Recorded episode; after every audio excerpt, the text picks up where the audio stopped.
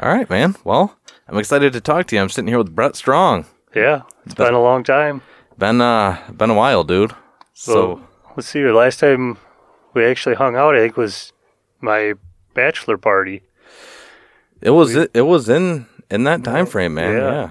That was 2016. Not counting work, you know, Right, yeah. crossing the street to hang Oh, yeah, out. crossing the street. I got to thinking about that the other day. Actually, I was at work. I was working on a trailer, standing up on scaffolding. I'm like, man, I used to get Snapchats from him with a laser on my back from across the road. Yeah, dude, that was that was that was a time, man. Yeah, it was. It was a good time. If uh that's gonna happen. Yeah. That's gonna happen while the kids are out there. If uh if my old boss wasn't so greedy, man, I might still be there. You know what I mean? But him and I had a talk and I basically told him I wasn't running the machines half the night and I was still hitting my piece rate.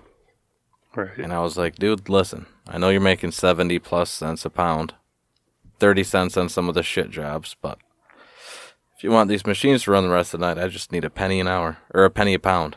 You know, I just want one penny a pound. Oh man. You have that. That's fine, dude. That's fine. this is not that professional. Right. But, uh, yeah, he didn't want to do it. So, yeah. You get So- that, especially at the.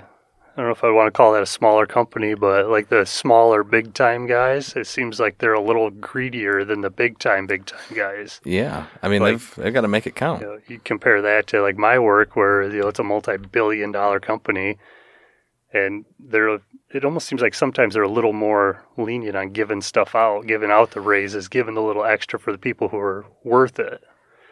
And I don't know if there's any incentive on the back end, like tax breaks for giving bonuses or for giving raises, but it almost seems like there's got to be some sort of a. Because when you're that small, I mean, in that place I was on third shift, and if I had two other guys in the shop, it was a fully staffed night. And I not only had to run the machines, but manage those guys. And it's like, he had just bought that company from the previous owner, so he was in a position of trying to turn profits and stuff. And it's like, like you said, dude, you get to a billion dollar corporation, you don't have those worries. You know, you're not pinching pennies the same way that, because there's probably some way you can just write it off, be like, whoops. Yeah, well, you got that nice big old cushion to fall back on if you need it. That's true. That's where you know if you're only making, say, a million dollars a year, that's not as much of a cushion as if you're making two point seven billion dollars a year. A million dollars a day. type- Yeah. Not even, dude. It's more than that. Oh yeah, it's ridiculous money. It's, Man. well, that's why we can screw shit up and not get in trouble all the time too. So we got that big old cushion behind us. That's why, that's why I haven't left there. That's why I'm still working there. Yeah. it's, Experiment. Jesus. It's a little more rattly than it usually is. He must be. He must really be throwing some. yeah, getting rowdy up there. Yeah. Well, also she's in the kitchen, Yeah. as she should be. no, she's gonna hate that when she hears that. But she is in the kitchen washing some bottles and stuff, and Right? that means the kids are gonna be out there with her. Leon's always up her ass, so Yeah. that comes with it. You know, that's how it is with Abilene. She, she's up mom's butt all day long, and then as soon as I get home, it's my turn. Yeah. It's like attached to my hip. That's not a bad thing though. You said she's four. Yeah, Yeah. That's, so that's turned four. that's uh. You had her out- fishing yet? She's been out there. Just like my in-laws have a cabin up in Harrison. We'll take her down by the lake and we'll do the fishing and stuff. But Awesome. I think this year is gonna be a little more interesting now that she she should actually be able to do it, actually do the fishing Yep. rather than just playing with the pole and getting it wrapped around the dock every five seconds. But, Reeling in your fish. right. Yeah. Yep. That's cool, man. Oh yeah. So is she like uh pretty active in the yard and stuff with oh, you? Or? man. Barefoot, running Yep. all over the place, wood chips, gravel, grass. It don't matter. She's she's barefoot and racing everywhere, and it's it's great. Yeah, that's that's good to hear, man, because that that kind of solidifies the theory I have on it being a natural thing for kids to just be barefoot and crazy. Oh yeah, she is. She fits right in. And then in our house, like we don't have internet. she gets bored of the TV real easy, which is awesome because then she'll, well, most of the time it's because she'd rather pester us, but it'll get her outside and you Yeah. know, she'll follow me around out there, and it's a whole lot better than having her playing games or on a phone or with a tablet in front of her face or something. Yeah, dude, that's that's where this next generation is going, man, is uh being raised by YouTube. Yeah, You know? literally. YouTube and teachers, bro. Yep. Yeah, Oh yeah, and she's homeschooled too. So Oh, awesome. her and the oldest are homeschooled. Dude, that's awesome. Yep. That's so good to hear, dude. Especially since uh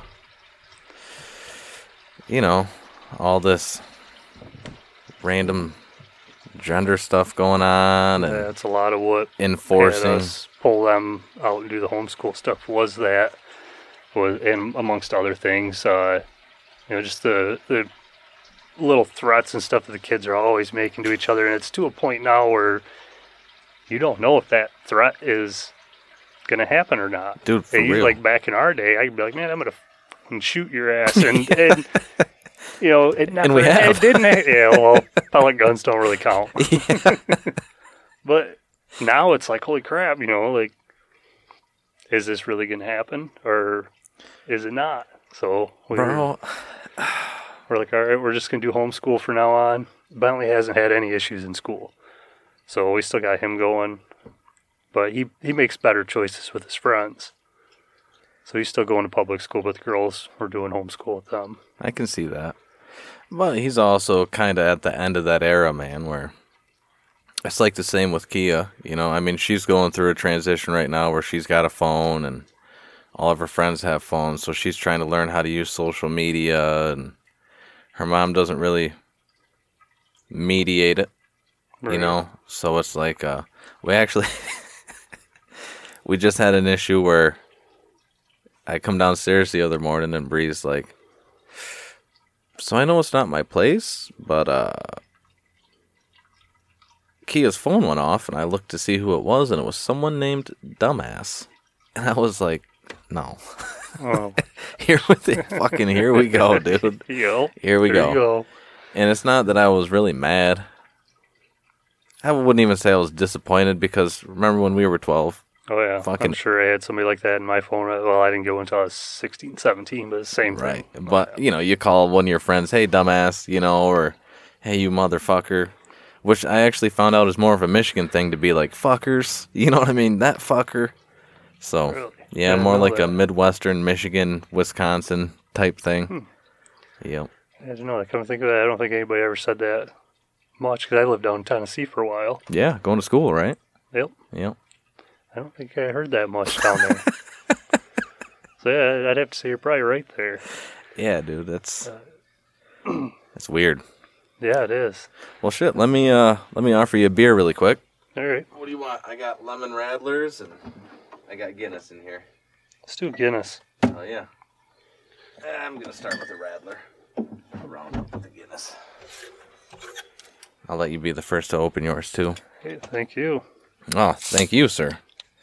Thank you. I'm glad you reached out. I'm glad you reached Yeah. out. The uh you know, I've been meaning to reach out to Sawyers and everybody and it's just right now, dude, I've I've honestly got a lot Whoa, Jesus. Got a lot lot going on between work and fucking minimum of 50 hours a week and Yeah. this and the kids. It's like, you know, the second you start reaching out, it's like you got to make time to hang and honestly, I'm kind of in a lockdown position for at least realistically probably two more years till they start school or at least till Leon starts school.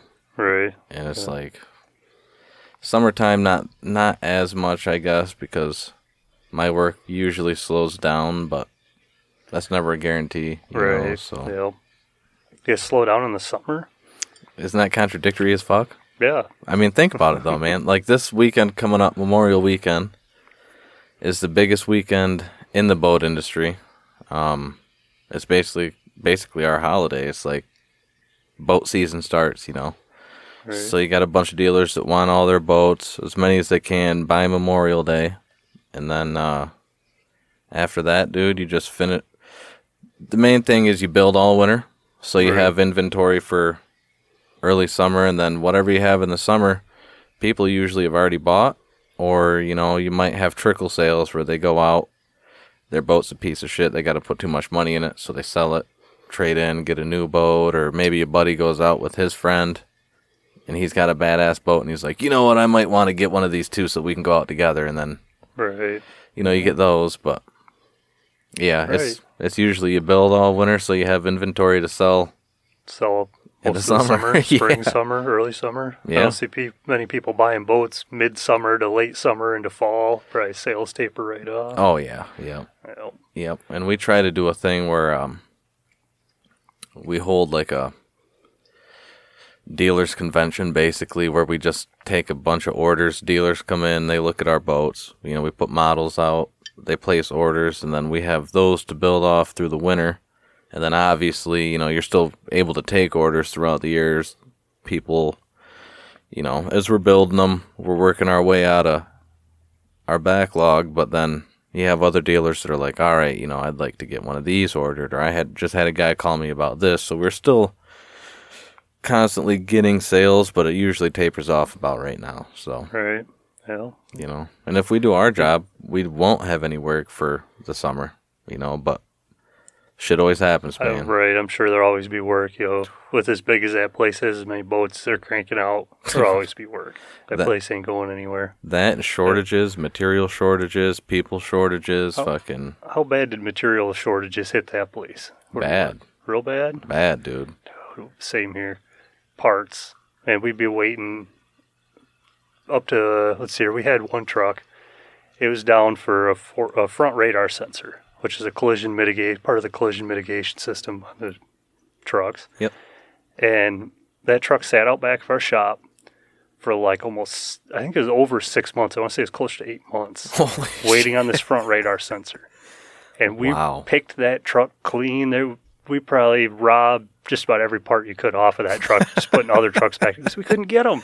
It's like, how can we not get a water pump for a Cummins ISX? Like, this is one of the most common engines That's- on the road in big trucks. That should be standard everywhere. Can't get them. you call the dealers up, they're like, nope. Good luck, because we ain't had one in three months. You ain't getting it either. They literally picked the phone up with, uh, nope. Yep. nope. We don't got it. Yeah, man, that's actually pretty crazy. We, um, the old lady's Jeep up there, she needs a rear end differential. We've been waiting on that bitch. We were told, okay, like three months ago, we were told, like, all right, well, we'll get a notification when it ships. They're not even going to ship it for 45 days. It's like, what the fuck? Okay. Damn. Here we are, three, well, more than that now. Fuck, it's almost June, so almost six, seven months later. Yeah, we don't know when we're gonna get it. You can look around for it, but I mean, we're the dealership, you know. Right. We should be We're- able to find We're it. first in line. yeah, dude, it's like fuck, dude. Yep. That's where we got shafted a few times actually, because the dealer would get the part in, but if they got something on their lot that needs that part, they're Yeah. going to use it before they're going to sell it. yeah, dude. It's like, They might be looking at a pallet of them, and they're like, "Nope, we ain't got any." Nope. Not sending them out. No, man, that's rough. That, yeah, that whole that time span where everything was short. It was it was nuts I, for a lot of people too. Like in the medical supply, Yes. like uh, I used to have to go down to U of M all the time for infusions, and there'd be signs up everywhere. You know, butterfly needles we can't get them. You're gonna get an IV for your blood draws. You're gonna, you know, it's like What? really, yeah. The they you normally you ever donated blood? Yeah. Yep. You know, they have that little plastic butterfly shaped thing with a needle coming out of the middle. Yeah. It's got a little tube hooked to it, a little coupler on the end. Yep. None. There was a long, long stretch, probably a couple of years, where they could not get them. They wouldn't use them. If you were there for a blood draw, you're getting an IV put in, then they'd take you right back out once they were done. Wow. Yeah. And then what? They just drip it in a pan. I'm surprised they didn't like, they, we- they still put it in the vacuum tubes, but yeah, you just drip this in a pan for a minute. Ew, we don't even have a tube for you, dude. Just tink, tink, tink, tink. just cut the tip of your finger off next time. Jesus. dude. wow, man. Know? Going to U of M for infusions. What happened? Uh, let's see here. Where do you want me to start with that? Like The square- beginning. square one. Square one. Yeah, we got, dude. We got time. Yeah. So If you got to take a break, you just let me know, man. Right on. So, uh, March 8th, 2021, I found a lump in my right armpit. I said, well, what the hell? That's weird. You know, it felt like a little marble up in there. So what the heck is that? So I had my wife, Amy, she felt it. Oh, that ain't right. You need to go get that looked at. So I had an ultrasound on my armpit. Oh, yeah, there's something in your armpit. It's like, oh, no shit, I can feel it with my fingers. Thanks. Six hundred dollars. yep, exactly. So I went and seen a surgeon. Because at that point, I was like, man, you know, I'm noticing it all the time. It's driving me nuts. Anytime I move my, as a mechanic, I'm always moving my arms around and stuff. yeah. So, man, this thing's driving me nuts. I gotta know what the hell's going on. Think, you know, maybe an infected lymph, lymph node or something. Yeah, Plugged gland. Right. So my doctor refers me to a surgeon. I see him, and here's where I screwed up big time. Like, big time, big time. Uh, he said, We can stick a needle in it and see what it is, or I can just take it out. I'm like, Fuck, Get it out of there. I don't want it in there. It's driving me nuts. I, yeah. Should have biopsied it. Should have biopsied it first because it was melanoma. What? Yep. So he took it out, got the pathology back on it. He said, "Yeah, it was a it was a melanoma tumor in your lymph node." And he said, "I took out that one and five more lymph nodes, and we sent them all out." And pathology come back. The additional five he took out were all good, but the one with the tumor in it was a cancerous tumor that came from skin cancer, meaning it made it through my skin and into my body, into my uh, we call it lymphatic system. Yeah. Carried it to there where it's filtered out by the lymph node. Him him going into that surgery not knowing it was cancer caused it to spread even more. Damn. So bro. without me knowing that either, I go to see a oncologist, cancer doctor at Sparrow, and we'll leave his name out of it. Was that your second mistake? Yeah, that, that was that was another mistake, big time one. So if you got cancer or you end up with cancer, or anybody listening to this ever has anything to do with cancer, or has a loved one with cancer, or even knows their neighbor's, you know, second cousin in a different state that might have cancer, don't go to Sparrow. Don't go to any. Go and find an actual cancer center with a physician that specializes in it Yeah. because if you end up with you know a doctor or a surgeon or something that doesn't understand how it spreads they can make some mistakes that kill you Yeah. If that's not their literal study and expertise, yeah or they're not part of a system, like you said, a cancer center, dude, they're part of a network that yep any question they have. Oh yeah. Fuck. like uh, my doctor uh, my oncologist dr lau was telling me he's like you know we have a tumor board. I was like what the hell's a tumor board? He said well it's where all of us oncologists everybody that has anything to do with a you know phd in oncology of any kind we all meet up. We meet up twice a month and it's a giant conference here at the hospital and we can bounce ideas off each other and that was i was like heck yeah that's freaking what i want because if i end up with this shit in my brain or something Right. he might need to bounce some ideas off of somebody who specializes in brain cancer. wow. So, anyway, back to the oncologist That Sparrow. Sparrow. He says, "Oh man, this is tricky case, tricky case. You know, I, I don't know, I don't know. Uh, I want you to see uh, ENT, ear, nose, and throat Yep. doctor. Sends it, writes me a referral. I go out there. I see the doc, I see the ENT, checks everything over. Yeah, it looks good. No sign of you know any kind of metastatic disease or you know any skin lesions or anything. I'm like, all right, sweet, that's good. Go back to see the oncologist at Sparrow, and he says, oh man, it's a tricky case. You know, I, I don't know, I don't know. At this point, I'm like, oh my god. So Making no progress with the right. guy. So, mind you, through all this, because of them not knowing the initial tumor in my armpit was cancerous, it's growing back. And it's getting big fast, Like real fast. Like I had a grapefruit in my armpit. What? I got pictures up I can show you. like how how fast are we talking? Um, let's see here. Three months ish, three and a half, four months is about the size of a grapefruit from nothing. So, so anyway, go back to him. Wow, "Well, I, I don't know, tricky case. I need you to see a dermatologist. I'm like, well, no shit. I already seen a freaking dermatologist. He's the one who yanked the chunk out of my back that was probably the cause of all this.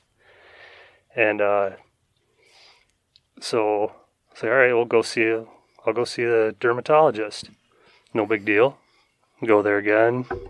By the way, I don't know if, how you are with business names being on here, but Mess- Messenger Dermatology Yeah, in East. Lansing or in Lansing.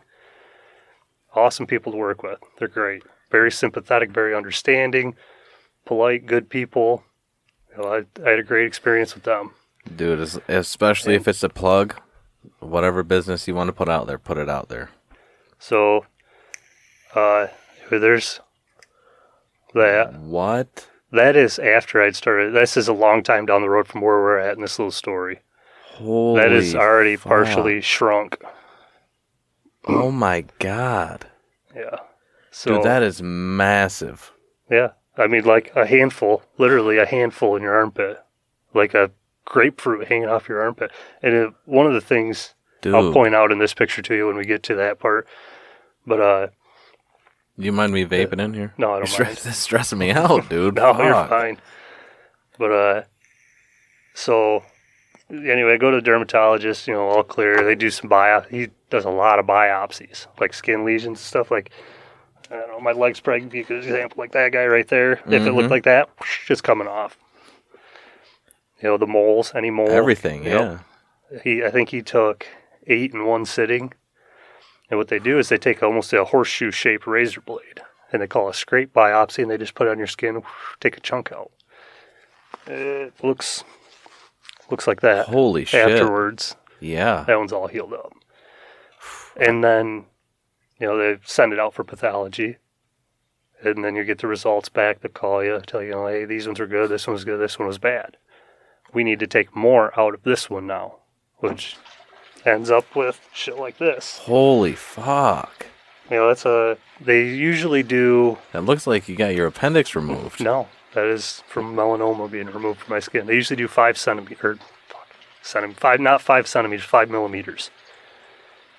That's nothing. or no, it is centimeters. Yeah, two, just over two inches Jesus. is what they'll take, width-wise, lengthwise, and depth-wise. What? Yes, because Dude. melanoma can be like this just minuscule cell that can get somewhere and it can hide there for a long time before it actually starts to develop into a tumor.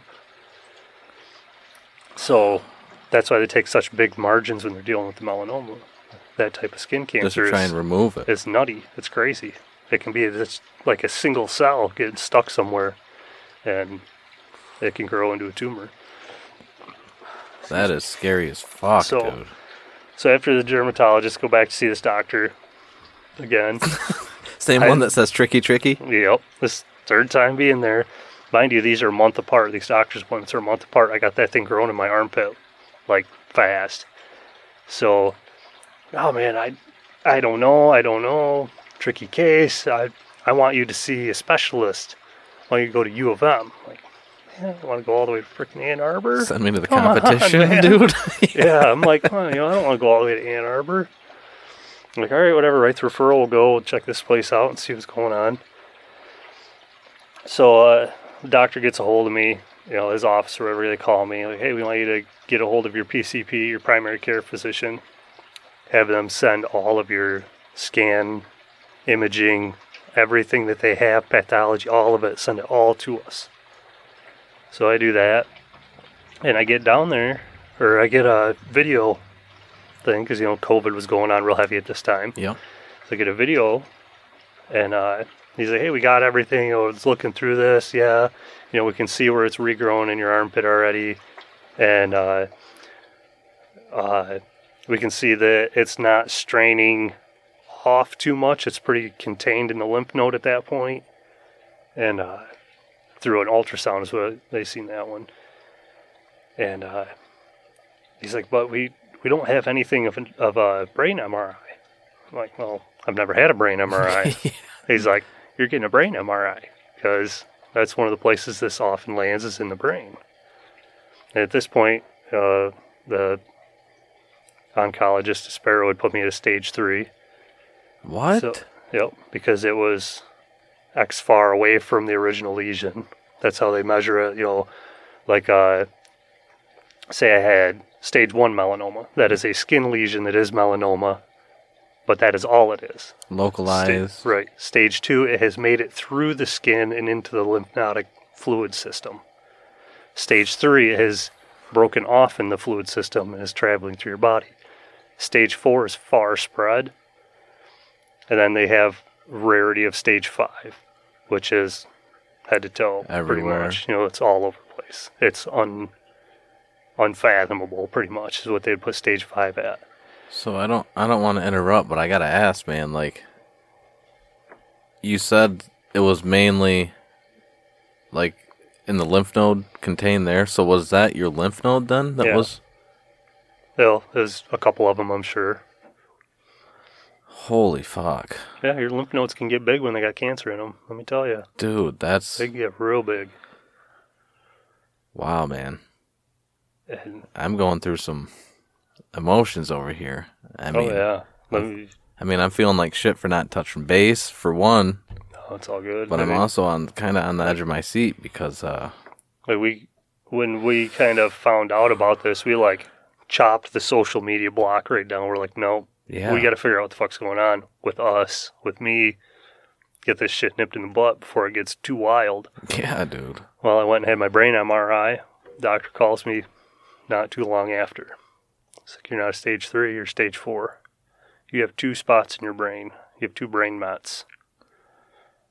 I, s- you know, we're in the office, the doctor's office. And you were 29, 30 at the time. It's 29. Jesus Christ, dude. Yep. So we're in that doctor's office. Both of us were crying. We're like, oh my God, you know, what, what the hell are we going to do? I got stage four cancer. It's in my brain. I got a freaking, literally at this point, you know, uh, grapefruit, large orange or grapefruit hanging out of my right armpit. Wow. And, you know, they're like, well, we got to do blood work. We want our scans because our scans are better than Sparrow scans. Yep. We need our in house diagnostic stuff done. So we'll bust that out. Rescanned everything. Yep, PET scan, brain MRI, CT scan, uh, you know, just pretty much everything. Then they got me with a uh, dermatologist in Brighton, the U of M in Brighton, that specialized in melanoma. She took a bunch of chunks too. She does every about every six months. She takes a whole bunch of chunks out of me. That's what I was actually going to ask at some point is if it's a continuous thing that you're still having to go get checked on or not What? Uh, necessarily checked on, but get scraped. Yeah, Fuck, dude. every six months I go and see the dermatologist, and then about two months after that, I got scars all up my back, just like this one. They're a whole lot fresher. I just didn't want to stand up because I'm oh, like in my face. You're good, dude. You're good. yeah, that's Yeah, I got three big scars on my back. I had a whole, dude, probably close to 30 biopsies done in total up to this point. See, now I feel like a pussy because I can barely handle a needle, bro. like I like I get anxiety. I can't imagine. It's, oh man, it was, let me tell you, it was terrifying. Oh no, that's It was something else. that's Like, I've done some sketchy shit in my life with a lot of different people and some wild shit. Like, oh man, we might freaking die, but there's no, there's nothing quite like that kind of diagnosis. You know, when you're stable, you got a wife, you got kids, you yeah, dude. you know, a good stable job and shit. It's like, man, am I gonna be am I gonna be able to work through this? Am I you know, all that crap is People that are also counting on you to support them. You know, mm-hmm. people that you want to watch grow up. Man, I can't even. So I'm saying, dude, I'm going through a fucking series of emotions. yeah. Wow. Yeah, after they had determined it was stage four. Um so my first infusion was set for I wanna say it was June It was June 15th. It was on Amy's birthday. Damn. So we go down to U of M, get that, which is just, you know, they put IV in, they give you the medicine. Well, here's where I lucked out with my insurance, anyhow. I started researching this stuff. It's about $95,000 for a dose of that medication. For one infusion? Yes. One infusion. What? Yep. One infusion would be about ninety-five thousand dollars, and I did. I was like, "There's no way. There. That's that's nuts." I get to looking on my uh, insurance app and stuff, looking at claims. Sure enough, about ninety-five thousand dollars a dose. Excuse me. Oh, Every every two weeks. Jesus Christ. Luckily, I have a max out of pocket with my insurance. I was able to like, you know, work with my work schedule and all that, and like try to nip this stuff in the butt. But yeah, it was it was wild. Like constantly running through my head, man. Like, what if I have to quit? What if I can't do this job? What if I have to like go do something else? You know, Right. like what if I can't work? If I lose my insurance? What if they fire me because you know I got shit going on in my brain? Dude, the insurance alone. Like, if you lose your job and you lose the insurance, I mean, you can usually keep it depending on the place of work, but. If you can afford it, Right, you've got to pay for it. So it's like, fuck, man. Yeah. So actually, my so no, I I had messed that story up a little bit. So my first uh, infusion was scheduled before that one, before I actually got it. Can't remember the exact date, but uh, I ended up I ended up getting COVID. Fuck. I, to- I was like, oh man, I can't taste, I can't smell. This yeah. is horrible. And uh, which I wasn't like super sick. I just like I couldn't, Couldn't taste, taste. or smell or smell anything. So uh, anyway, at my worst with COVID, that day I went out. I took my rototiller out and I rototilled the chicken coop or the chicken run and the duck run. Yep, that's the day So, to do it. No you know, smell, no taste. Right, well, I had to pick the rototiller up to get it over the fence. It's just a little one. I pick it up, I hike it over up onto the fence. I step over, I set it down on the ground, and uh, notice my shirt's all wet. What the hell? Fucking sweating. You know, I'm thinking like, okay, maybe this thing had some water up on it or something. I spilled it. Oh, it was gas. and I, I couldn't smell it. I was like, I was like pouring some gas into the rototiller after that had happened. I'm like, I can't like down in the gas tank, can't smell it. Nothing. I'm like, oh man, that's gas on my shirt. wow, dude. yeah. That's. Oh, yeah, I guess now's a good time for a cigar. Right, Need, to, need to take a break. Getting hot out here. Right. Damn, dude. You know? yeah, that happened before I'd actually had my first infusion. The picture that I showed you, which I'm going to bring that up again. If you look at my right side down here along my waistline, notice how swollen it is on the side with the tumor. Oh, yeah. It's all just like fluid and stuff being held because you your lymph nodes are all blocked up there and doing their job of circulating the fluid. I was swollen. My entire right side was all swollen, all the way down into my leg. My- what? Yep. The uh, difference in my abdomen right here was the right side would like hang over my belt, left side wouldn't. Damn. It's, it's just so swollen. It's let me tell you, man. And because of the uh, medication that they were giving me, those infusions, it would cause like swelling and irritation of anywhere that had, you know, the effect it that had the melanoma. Yeah. Dude, some massive headaches. Just nauseous as hell, massive headaches. I couldn't eat anything, I couldn't drink anything. Just feeling like absolute hell. And I'll tell you, man, that's the only time I've ever been afraid to go to sleep. Dude, I mean, you're young, dude. I was I would literally fight sleep tooth and nail. I would I was afraid I was gonna wake up. right. I Man, can- it was it was wild. Yeah. I pray to God that nobody has to go through that because that was some rough shit. dude, I don't even know what to say because I'm just trying to imagine that. Like,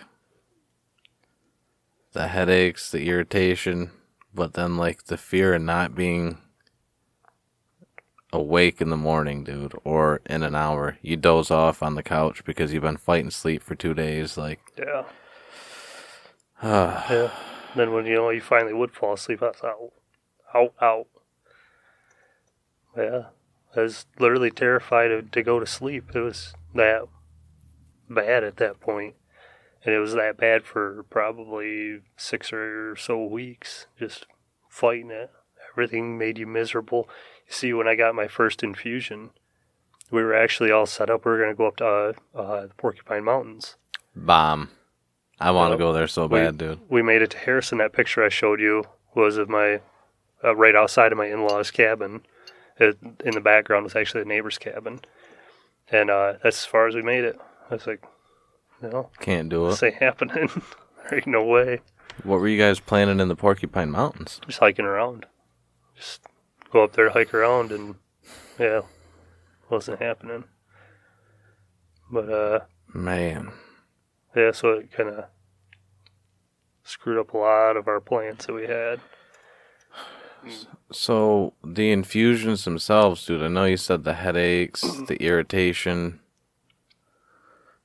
but like, uh, how long would the infusions take? Uh, the ones that were every two weeks took, think it was like three and a half, four hours. And after that, after I'd gotten off of those ones, they had to put me on a different one. And uh, that one would take about an hour, hour and a half. But see, I was supposed to do those real strong ones, the double drug ones that took like three hours or whatever. I was supposed to do those every two weeks for like a couple months, a few months, six months, whatever I could handle. I want to say like four of them in, my liver started screwing up. I had super high liver enzymes in my blood, in my blood work. So they had to take me off of that, put me on some steroids, try and get my liver back. So it wasn't even about how much you could mentally handle, because that's No. what I was thinking. It's physically, hand- like your Right, body what- will tell what you can when your- they're yeah. done, Exactly. dude. So that kind of squashed those ones, squashed those uh, infusions for a while. I was getting blood drawn at Sparrow, and then they were transferring the stuff down to the information down to U of M. I was getting blood drawn twice a week for like six weeks before my liver enzymes finally come down. Uh, so what was the like? What was the plan or their goal with giving you the double dose? Uh, get it gone and get it gone quick Okay. before it gets any worse. Get it under control now. Start out freaking strong as hell and you know, get your immune system, get your everything rocking and rolling, get it all on the same page as quickly as you can. And then they maintained it for uh, Wow. maybe, well, not maintain the uh, double dose infusions, but the single dose infusions. They maintained those for, I think it was a little over a year. Wow. Yeah. So this is recent then that you've. Are you done with infusions or have you? Yep. s- I'm recently done with infusions. Probably it would have been about the middle middle endish of last year. Wow. Fuck, man. Oh yeah. And, uh, yeah, it was it was super hard on Amy for sure. She took, you know, she Yeah. took a lot of the mental game like really hard. Dude, I can only imagine, bro. I mean, You know, I want to say it was a lot harder on her than it was on me. Shit wasn't nice to me. I couldn't imagine sitting in her shoes no, but because I could like I couldn't even drive down there. I when I got those infusions, man, I was a zombie. I was out. If, as soon as I was in the car, I was lucky if we made it back to the highway from the main hospital. fuck, dude. Yeah, I wasn't even thinking that. I was thinking like, because I mean, I know how much my wife takes care of me. I mean, we're sitting down here doing this for God knows how long, you know. She's with the kids all day. She allows me to do this. The days we're not doing this, I have to edit. Right. You know, it's like, and that's just the basics here. It's not even making dinner, shopping, all the other shit. You know, worrying about her family as much as my family and keeping contact for me because As you know, dude, I'm terrible with it. Like my phone will go off, I'll see something and be like, I'll get to it, and then it's like a week later, I'm like, did I ever get back to that? You know what I Right. mean? That's that's exactly how I am too, especially with, like text messages and stuff. Like Oh. I'll see them like, oh yeah, I'll get that in a couple minutes. No, I won't. No, I'll forget about it in a couple minutes. Yeah, I'm in the middle of mowing. I'll finish this when I get back. Like I feel bad because uh, Ryan called me on uh, Friday or Saturday, and I was getting ready to go fishing, and he was like, "Send me pics of anything you get." I was like, "Hell yeah!" And I caught one crappie, and I was like, "Yeah, I'll take a picture when I get back home," you know, because it was just getting dark. And I thought about it after I filleted it out. I'm like, "Ah, I should. I never got a picture. Send it to Ryan." Well, Fucking just that stupid shit, dude. I don't know if it's ADD or just that we have so much shit going on, but yeah, dude, I can't. I know my wife wouldn't take it very easy. She, like you said, she'd take it harder than I did. yeah, that's how it was with Amy and I. She she took it real hard, and you know she really stepped up a lot. She did a lot for me. Holy cow, she did a lot between taking care of the kids, the house, me. Like oh, I was freaking useless for a long time. Shout out Amy. Oh yeah, big Man. time. Wow, man. Well, you found a good one. Yeah, definitely. That's uh. that's stressful, man. That's why when you said you're having a MRI, I'm like, oh shit, what the fuck's going on? Yeah, Yeah, no, I, got- to dig in a little bit. Sorry for nosing in. But No, dude, you're good. You're good. I I appreciate it. It's uh, I mean, as you know, dude. I mean, I should have a little more shame than I do, but I don't know, dude.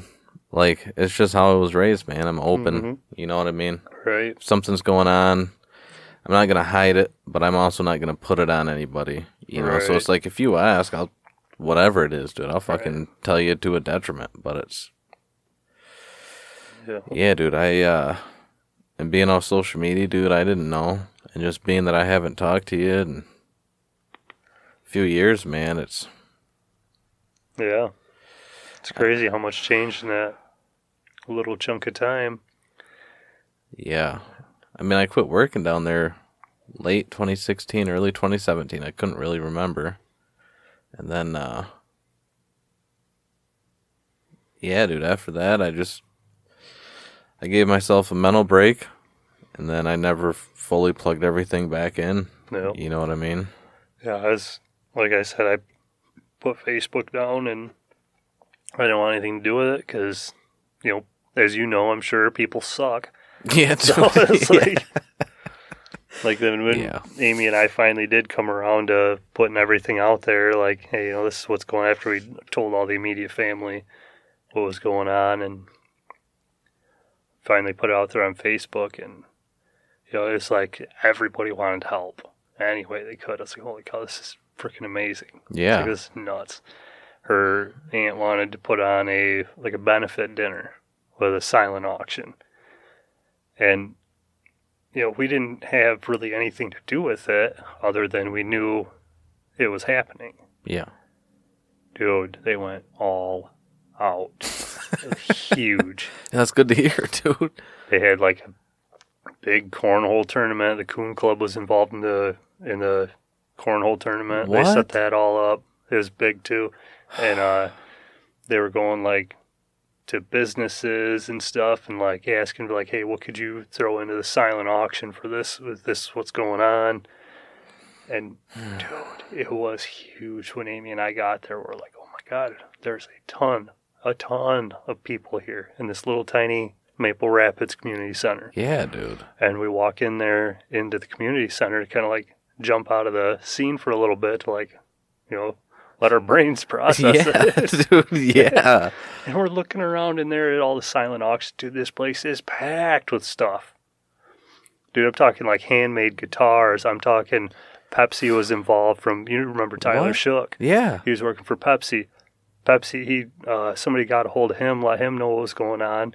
He asked his boss, "Hey boss, is there anything you know you can throw in here?" The silent auction, dude. They had blow up inflatable uh, Gatorade basketball hoops. They had them big round uh, like Pepsi and Mountain Dew refrigerated coolers and stuff. Yeah. All kinds of stuff like that. They donate a whole bunch of pop. Dude. It was, and so that's just like I couldn't even begin to process how much stuff there was in there. No, dude. Like, god And- damn, that's amazing to hear, bro. Seriously. And I mean, I'm glad it all happened. I'm just, I'm bummed that I didn't know about it, man. yeah, And not being in that community right. or Yeah, near I, there. I get it. You know, I completely understand. And plus, like, I wasn't going out, like, reaching out to people and telling them. Like, I didn't want anybody worrying about me. Like, hell, I didn't even want to tell my family how bad it was until I was getting in the clear. Like, you know, my mom didn't know how bad it was because I didn't tell her. My dad didn't know how bad it was because I didn't tell him. You know, when I got on the phone with him, I said, hey, I got melanoma. Hey, uh, you know, it spread. A little bit in my lymph nodes, a little bit in my brain. That was about all they got. They didn't get the in depth, like the I felt like I was freaking dying. Like I'm laying up here on the couch in their cabin, just like pouring sweat, throbbing headache, afraid to go to sleep. They didn't get any of that. It's like you know, I didn't want them worrying about me. So a lot of that stuff, I like, I just mentally blocked it. I wouldn't let it out of my head yeah. unless you know it was with Amy. Talk to her about it, but that's Yeah. about it. You know, this is this honestly is probably the first or second time I've talked about it since going through it. And Fuck, man. I appreciate it. yeah, no problem.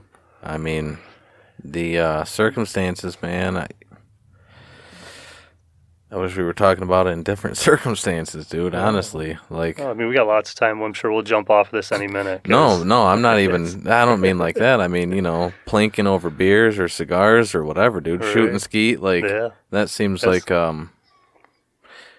I don't want to say more proper environment because I mean you're gonna help people, dude. Which I hope it does. I hope me saying this on here, you know, see a specialist. Like I said, you know, right at the beginning of this meeting, if you got freaking cancer, go see a specialist. Go see somebody who is rated really good online and, you know, get into the right place. And if you feel like you're not getting the right care, get out of there.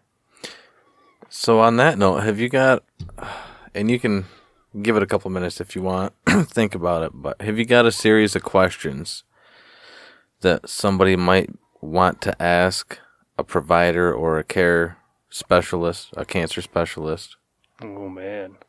you know, just to just to kind of maybe gauge um, the service provider or the specialist, or whether it be on intelligence or service they're going to provide or whatever.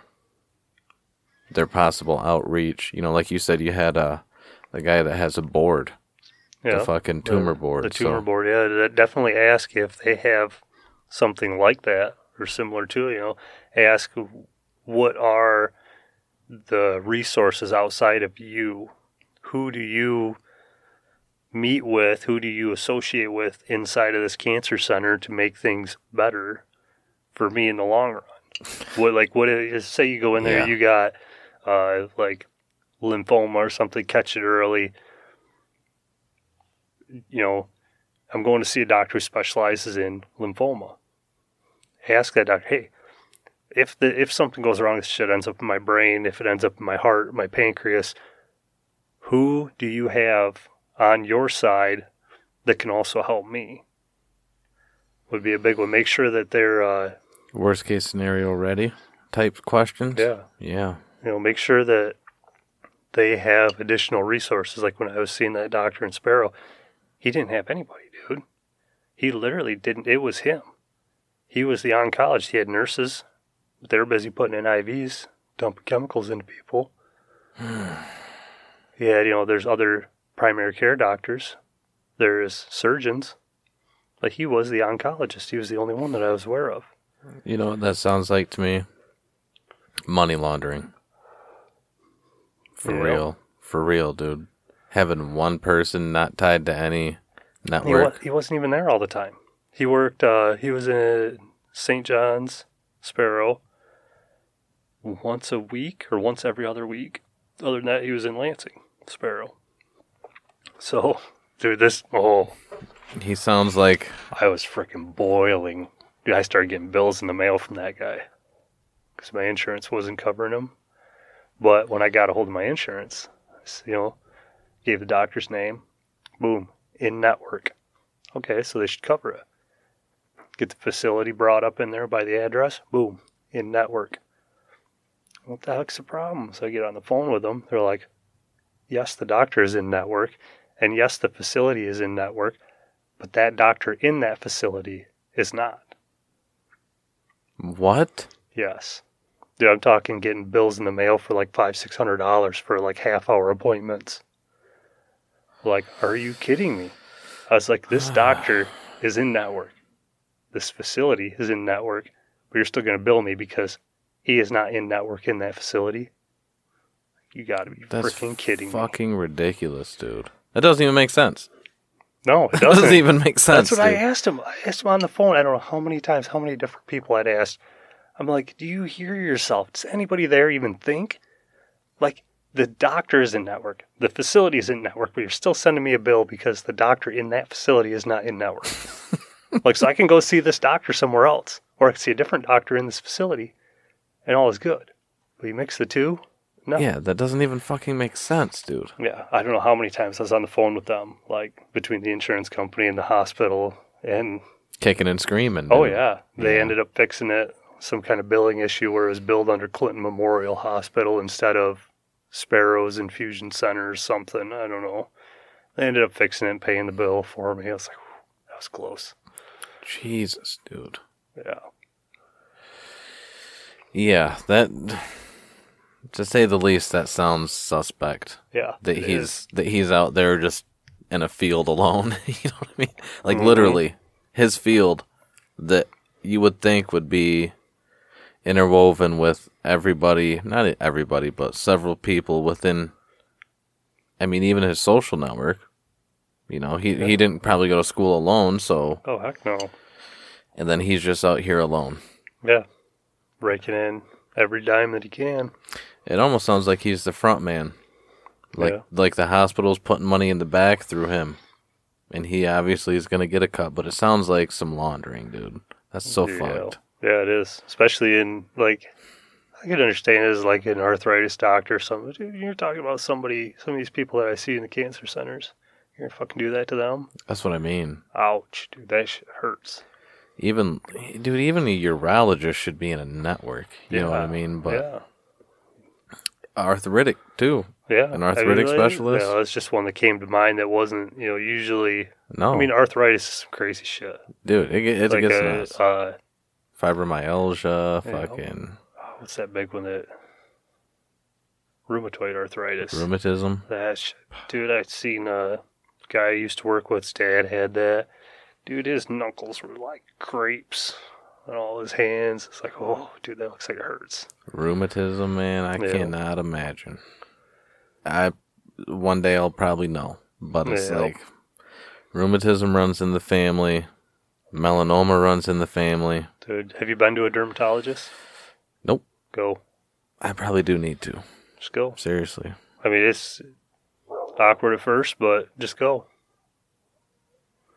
Because the sooner you catch it, the sooner they can get it off your skin, and the sooner you'll be in the clear. Well, after this, dude, I, f- I feel like I'd I'd be doing my family a disservice by not, you know. Yeah. Like the shit that's going on with my neck, dude. I've been letting it go on for so long. It's like now it's starting to affect. I can't put my kids on my shoulders. Taking long drives fucking sucks. It doesn't really matter that it hurts at work because it's like I'll fucking get through the day at work. But it's like when I come home, they don't have whole me, you know. Right. And that's not cool with me. I'm not giving my body to my job, so I can't have it at home with my family. So Yeah, I hear you. I mean, you know, my job leaves me sore a lot of the time too, especially like I go in there, you know, all stitched up from having shit done, and they're like, oh yeah, well, my job is actually like I can go in there all stitched up.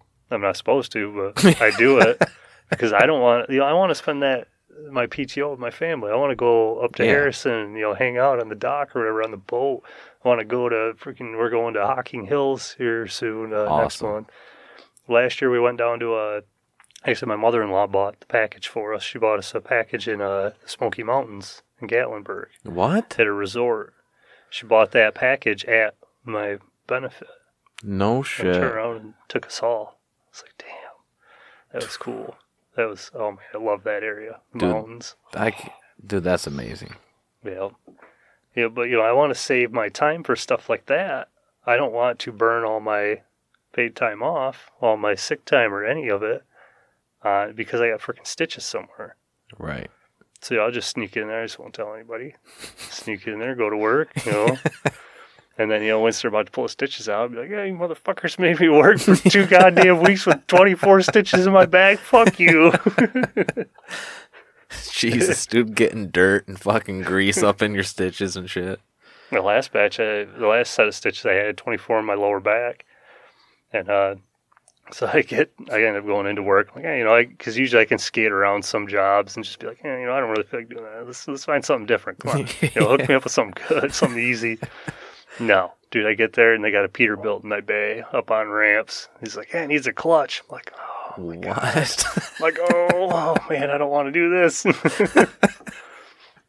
so, well, luckily, uh, a lot of the guys that I work with, guys that I work with, are freaking awesome. They'll dive in and help me with shit. You know, be like, hey man, you know, I don't really want to take time off. Hey, look at this. Can you give me a hand for a minute? yeah, dude. Yeah. Oh But, uh, man. yeah, I ended up doing it. I ended up getting that freaking transmission out of that turd and getting a new clutch put in it and put it back together. It only took me like three freaking days to do it. But yeah, let's take a 10 hour job and turn it into three days. Yeah, but I mean that's also ten hours working steady, man. Uh, You know, and I mean if you're limited movement, that's probably a day and a half right there. yeah. You know, you get to a point, you go home, you come in in the morning, you're finishing her up, but Mhm. then you add in limited mobility, soreness, and trying to maintain some sort of sanitation. To it. Yeah. Three days sounds like he actually did it pretty quick to me, dude. yeah. Wasn't Ah. too bad. I thought it was gonna be a whole lot worse with like the laying down and my creeper sliding in and out, sitting up underneath the truck. But it wasn't as bad as I thought it was gonna be. You've got I the made- nice it through. creepers though. Yeah, I mean it's pretty. It's a snap on one. It's oh god. I bought that when I first hired in from the crackhead snap on guy in Lansing. Uh, that'd have been 2011 or 2012. Damn, still Same- running the same, same creeper? Dude, yeah. Damn. Yeah, I ran it over three times the semi truck. it tweaks it a little bit. And we got lift gates on all the trailers, so I'll put it under the lift gate, just like pick up on it with a pipe or something, straighten it back out.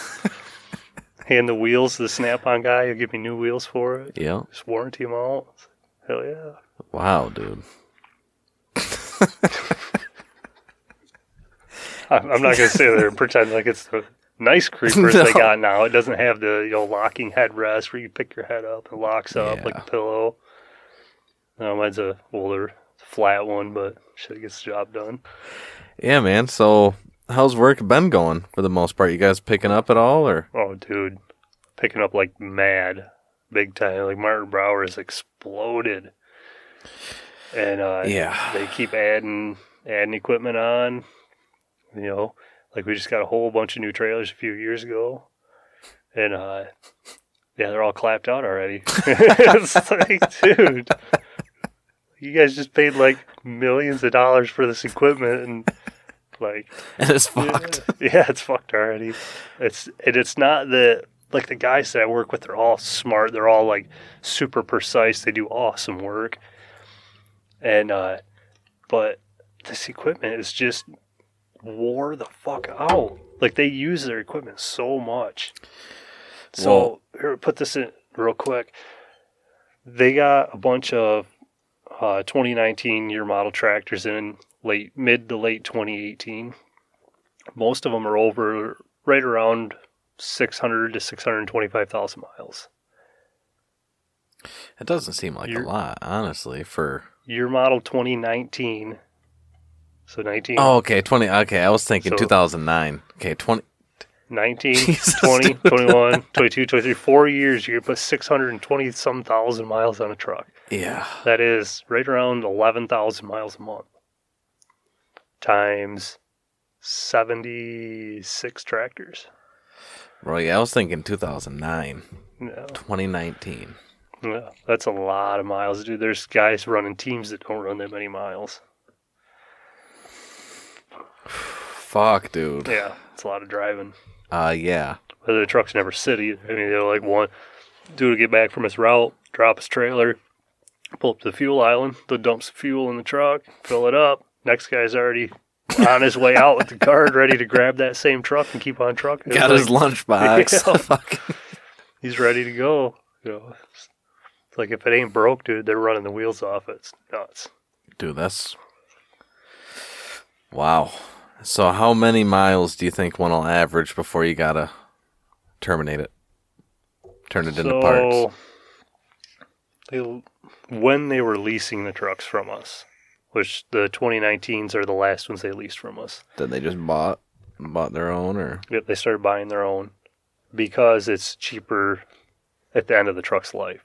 So when they lease a truck, any damage, anything wrong with it that is their fault, that's not the fault of like wear parts, you know, like busted dash vents and trim and dings in the bumper and scratch in the hood and oh damn, there's a crack in the air dam, the headlights loose, you know, Yeah. they hit a freaking deer or something.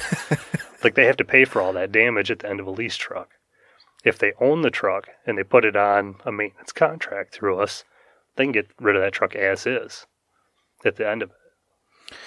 Oh, not have to I pay see. for all the damages. or buy it. Could they have the Yeah, they- option to they- buy it at the yeah, end? they would have the option to buy it, but when you got 75 tractors, who wants to sit on 75 tractors and wait for them to sell?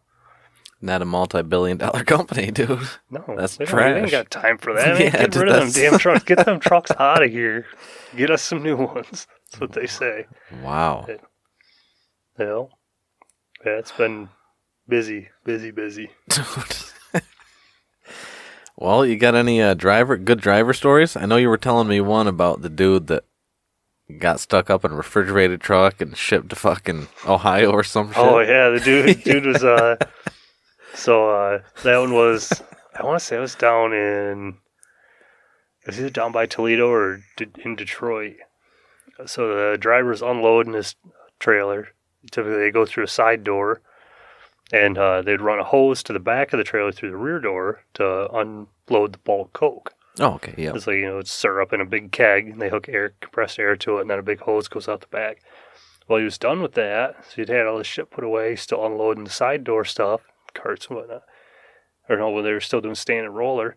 Well, he goes back there, he flicks that back door shut, goes around the side, closes the side door, throws all his shit in his boxes under his trailer, takes off to the next stop. A couple, of, or you know, probably an hour or so later, whips that back door open. Some dude comes bolting out the back of his trailer, just booking it across the park. Like, dude, what the hell? Maybe jump up in there like, yeah, we'll give you some free chicken nuggets. Yeah, dude, that's probably exactly what it was. I know they got frozen patties in here. Right. Wow. Finally dude. get let out of the trailer. You're only God knows how far away from where you were. Yeah, dude, it's cold. It's cold, right? Oh yeah, that's Yeah. all, they're all refrigerated. Yeah, dude. So he's probably in a t-shirt. You know what I mean? Fucking no belt, pants sagging, know, just getting shook all all to hell, dude. Thrown Oh, yeah. around the back of that trailer know. because they're not Oh no, they're not smooth, bro. No. Not like that cab. no, the cab. Well, the cab has the axle to suspension or axle to frame suspension, the frame to cab suspension, and then they're on suspension seats. So the seat has its own airbag Oh, yeah. and scissor and everything and shock. That's true. Yeah, so there's a lot of suspension between the road and the driver. But when you're in the cargo area, man, they don't give a shit. Shake that shit all around. yeah, I didn't even think about the the seat itself is Yeah, got suspension. suspended. Yep. Wow. you hear any other good uh, road stories? I tell you about the dude that smoked the elk? No. So this this guy is a monster in himself. He's super tall, big broad guy. He's probably 300 pounds, but looks proportional. Damn. Like he's dude. he's tall, like he's six wide. eight, just jacked. Yeah, Damn. Okay. he's not really jacked. He's just a big person all around. Like, but he looks proportional. He's not like an unhealthy overweight or anything. He's, Yeah. and uh, he's super tall. Anyways, he whacks this elk up there at uh, I think he's running through like the Manistee National Forest or something. It's back roads. There's no highway that runs through there, so he had some stop. He's coming back, and uh, blasts this elk. And uh, they this is before they had cameras in the trucks. the dash cams. They ask him like, "Why the fuck did you hit the elk, man?" Like, come on, you couldn't miss the elk. You're driving in the middle of the night. You're the only one on the road. What the hell? He's like, "Well, left lane there was two, right lane there was one, so I picked one."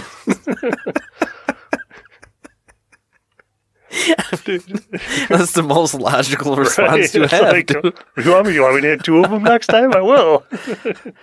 Man, Anyway, it took the brush guard on the front of the truck, it folded it right into the hood, took the bumper, folded it right into the steering gearbox on the driver's side. Dude just mangled it. The headlight was completely busted out of the hood. I think you run the headlight over trying to stop. Like it, dude, it did a number on this truck.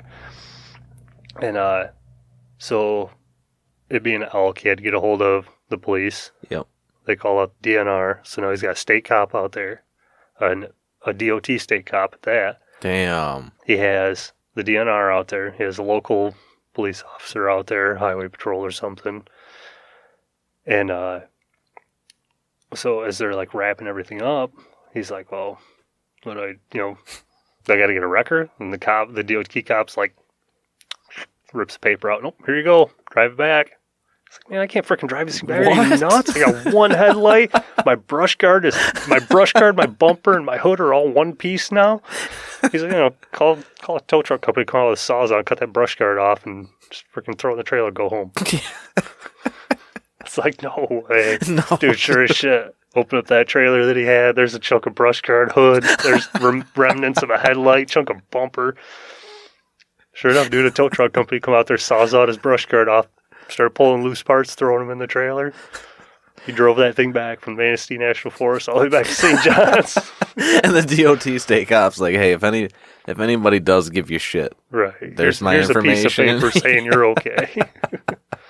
that you probably could have forged, but it's fine. right. They can call me. Yeah, that was that was a good one. That was real good.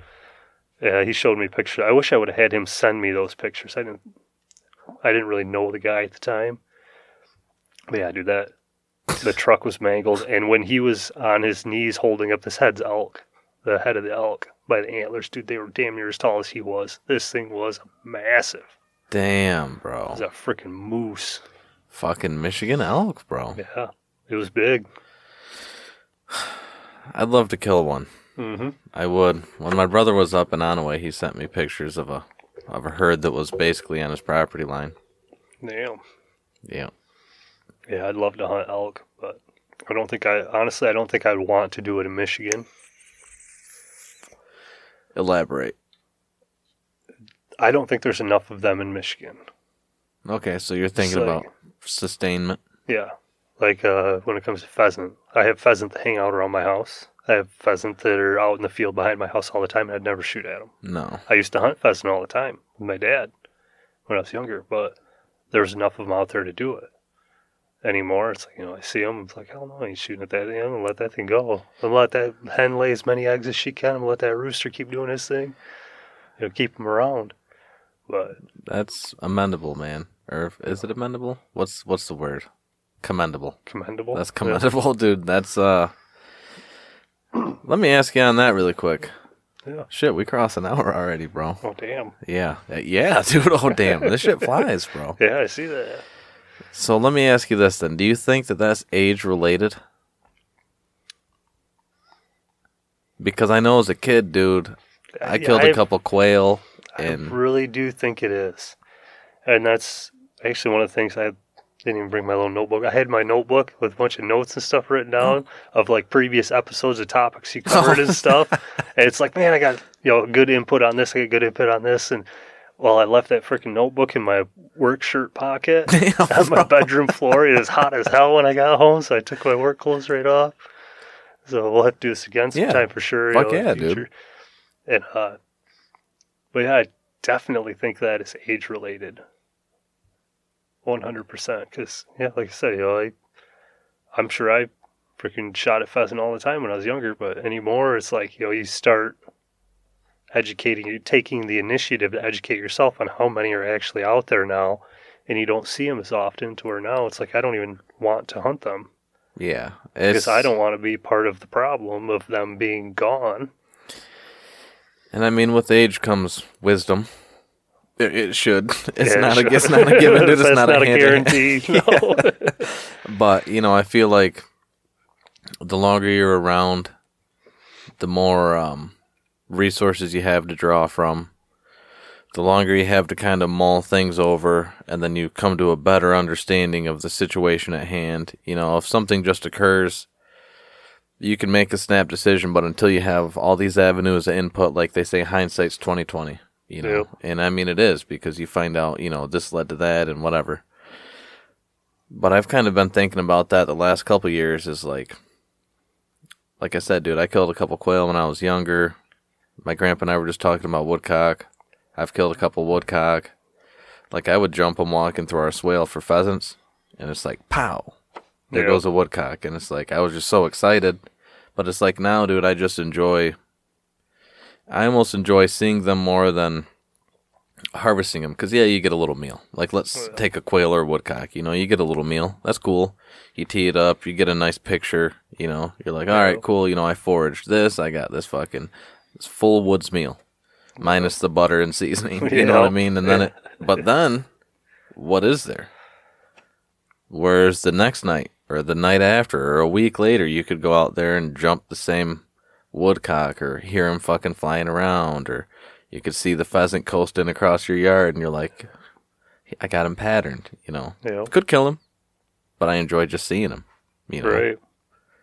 so yeah, definitely. I mean, hell, if there was 10, 12 pheasant out in that field, they seen them every day. You know, I might slip me, slip myself one, and yeah you dude know, pheasant are good. I like them. fuck yeah bacon But- wrapped pheasant breast bro Yeah.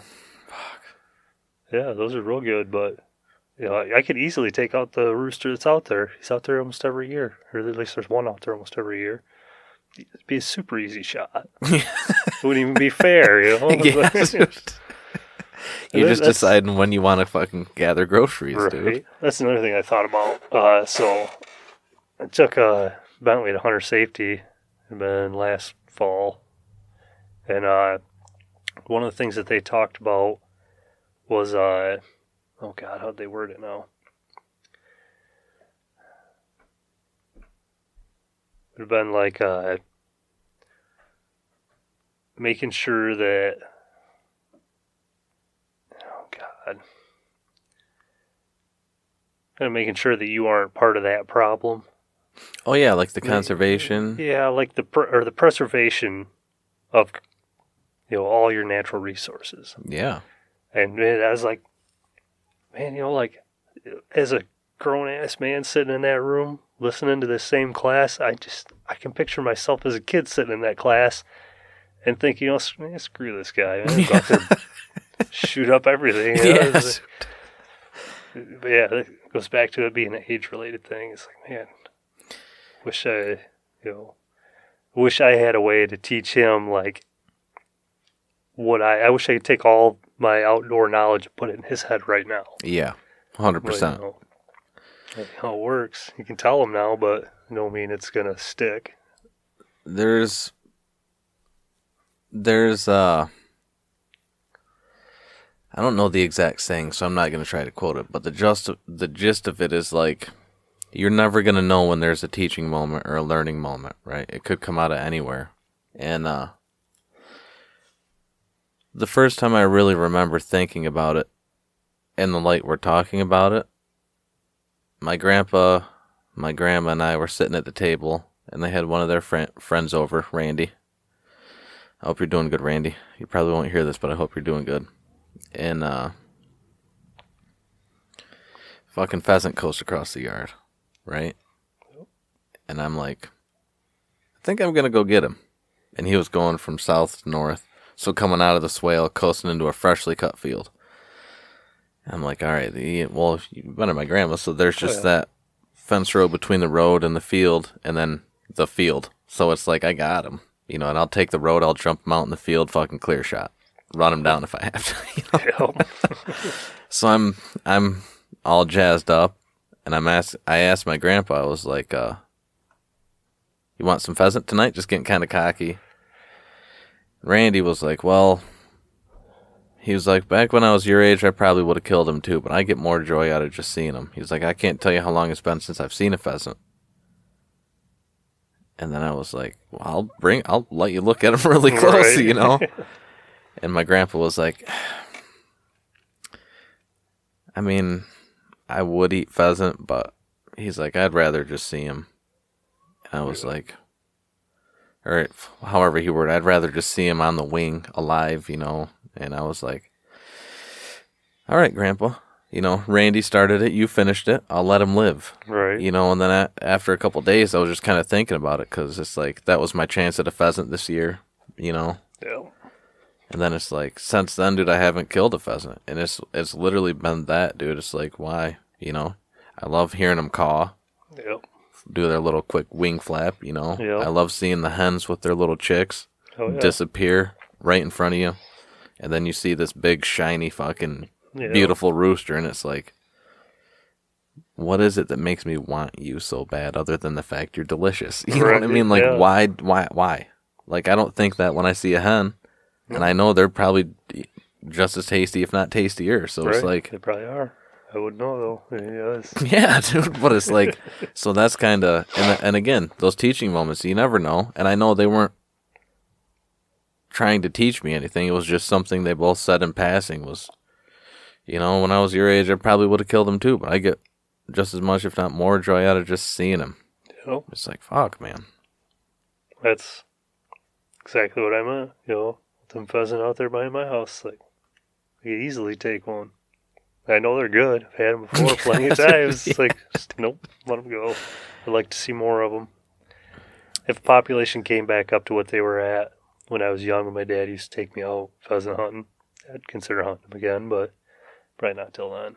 Probably won't be for a long while. no But uh, south dakota yeah, go hit the dakotas you really want pheasant make a trip out of it make it memorable i mean it's cool to jump them on your property or buddy's fence row or whatever but like you said man the elk thing.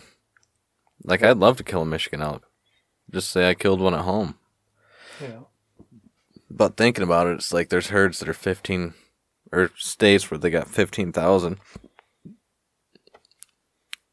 why not go whack one there where we're not trying to reestablish a population? Same with Yeah. moose. If they open a michigan moose season i'd probably feel Yeah, the same way. Right.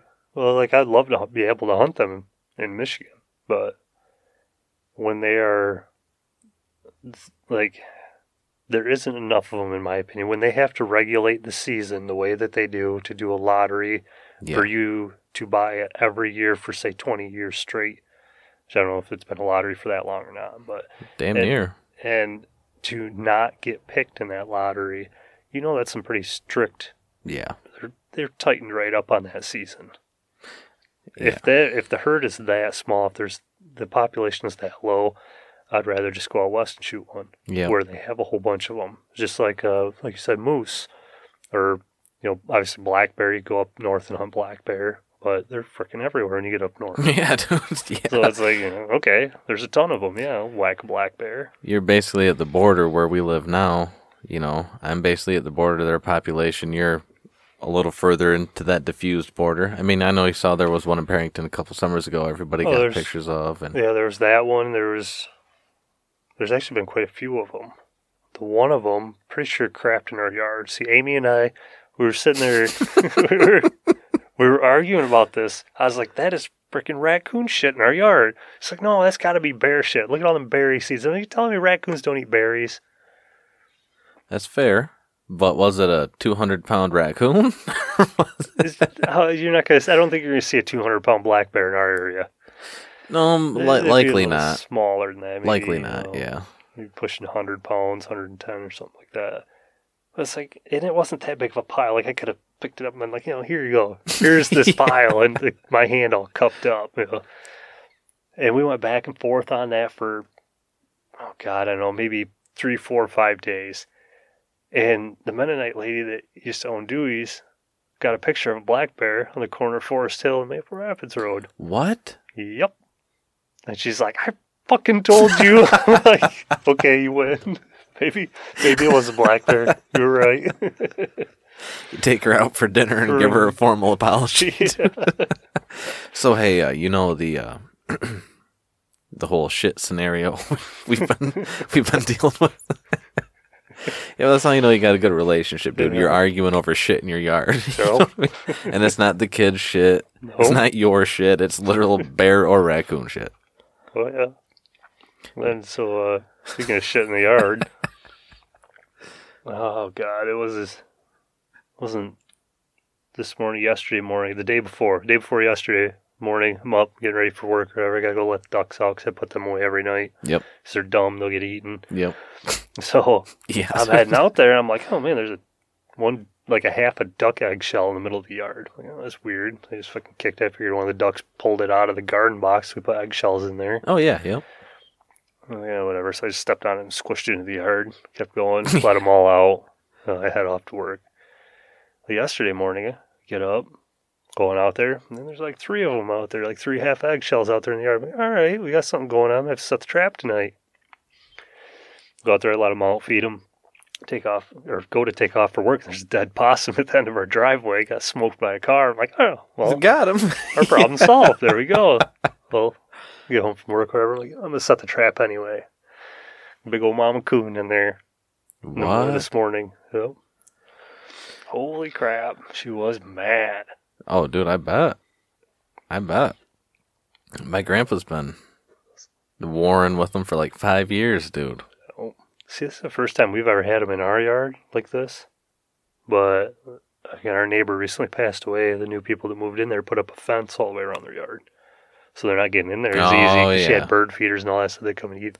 She'd be like texting us or calling us in the middle of the night, like, "Oh my god, there's a raccoon under my bird feeder! Shoot it!" Yeah, you just walk out there, pop, pop, pop, pop. And uh, actually, I remember when they first put that fence up, they first moved in there. Uh, there's a raccoon like lumbering through our backyard, and I'm like, "Oh fuck, it's lost, man!" Because they got a row of pines on the other side of their property. Is usually using, you know, the, normally the raccoons that use that is kind of like their hideaway highway. Yeah. And here's this raccoon fucking wandering around our yard. So I was in the garage. I didn't know anything about it. And uh, our garage was a freaking train wreck at the time. So I'm like stepping over piles of shit to get to the back to get to my toolbox. Stand in front of my toolbox. And I hear, pow, pow. I'm like, what the hell? I'm like listening. And all of a sudden Bentley whips the garage door open. And it's like, Mom's shooting at a raccoon in the backyard. I'm like, oh my God. You run go- out. I go want in on it. yeah, I go running out there, and uh, she's out there in her pajamas, barefoot, with my, my little 22 revolver. Here's this coon like scurrying up a tree. She missed it. It's like, oh my god, give me that. Oh man, that cracked me up. I was like, man, way to welcome the new neighbors. yeah, dude, for real. oh, that was gold. You gotta go make him a bundt cake or something. Yeah. You know. What I mean? hey, sorry for that, but this is the norm. right? You will get used to it. Man, dude, it wasn't even like maybe a week later. There was one walking along the edge of their fence on our side, not on the far side where the pines are, but on our side. What the fuck? All right, so I go out there. I go slipping over into their yard, so I get a nice inline shot of it Yes. down the fence. I'm not shooting at their fence. Bow, bow, bow. Just letting them fly at it. Finally, you know, fold that thing up Yeah. a few body shots, and uh, I say go over there, scoop it up with a shovel, and I take a pitch across the road. I'm like, you know, let the neighbors know that uh, I wasn't shooting at them. Yes. yeah. a big ass raccoon walking down the side of their fence, Knock on the door with a grip and grin, dude. right? you guys want this? Yeah, my uh the first podcast I did with my grandpa, I cut it out because it was like three minutes of just there was I look over and he's got a bowl on the porch because he's got a wild cat out there he likes. For whatever reason, I allow it. Right, the same thing with the pheasant thing, dude. He likes his cats, so I look over and I see a cat in his bowl. I'm like, "Oh, cool, your cat's up here." And then like just go back to talk, and then like 30 seconds later, I'm like, that your cat's orange. like I look over, dude, and there's this raccoon staring at me through the window. so I just, I, dude, I just quit conversation. I get up, I walk over to his cupboard.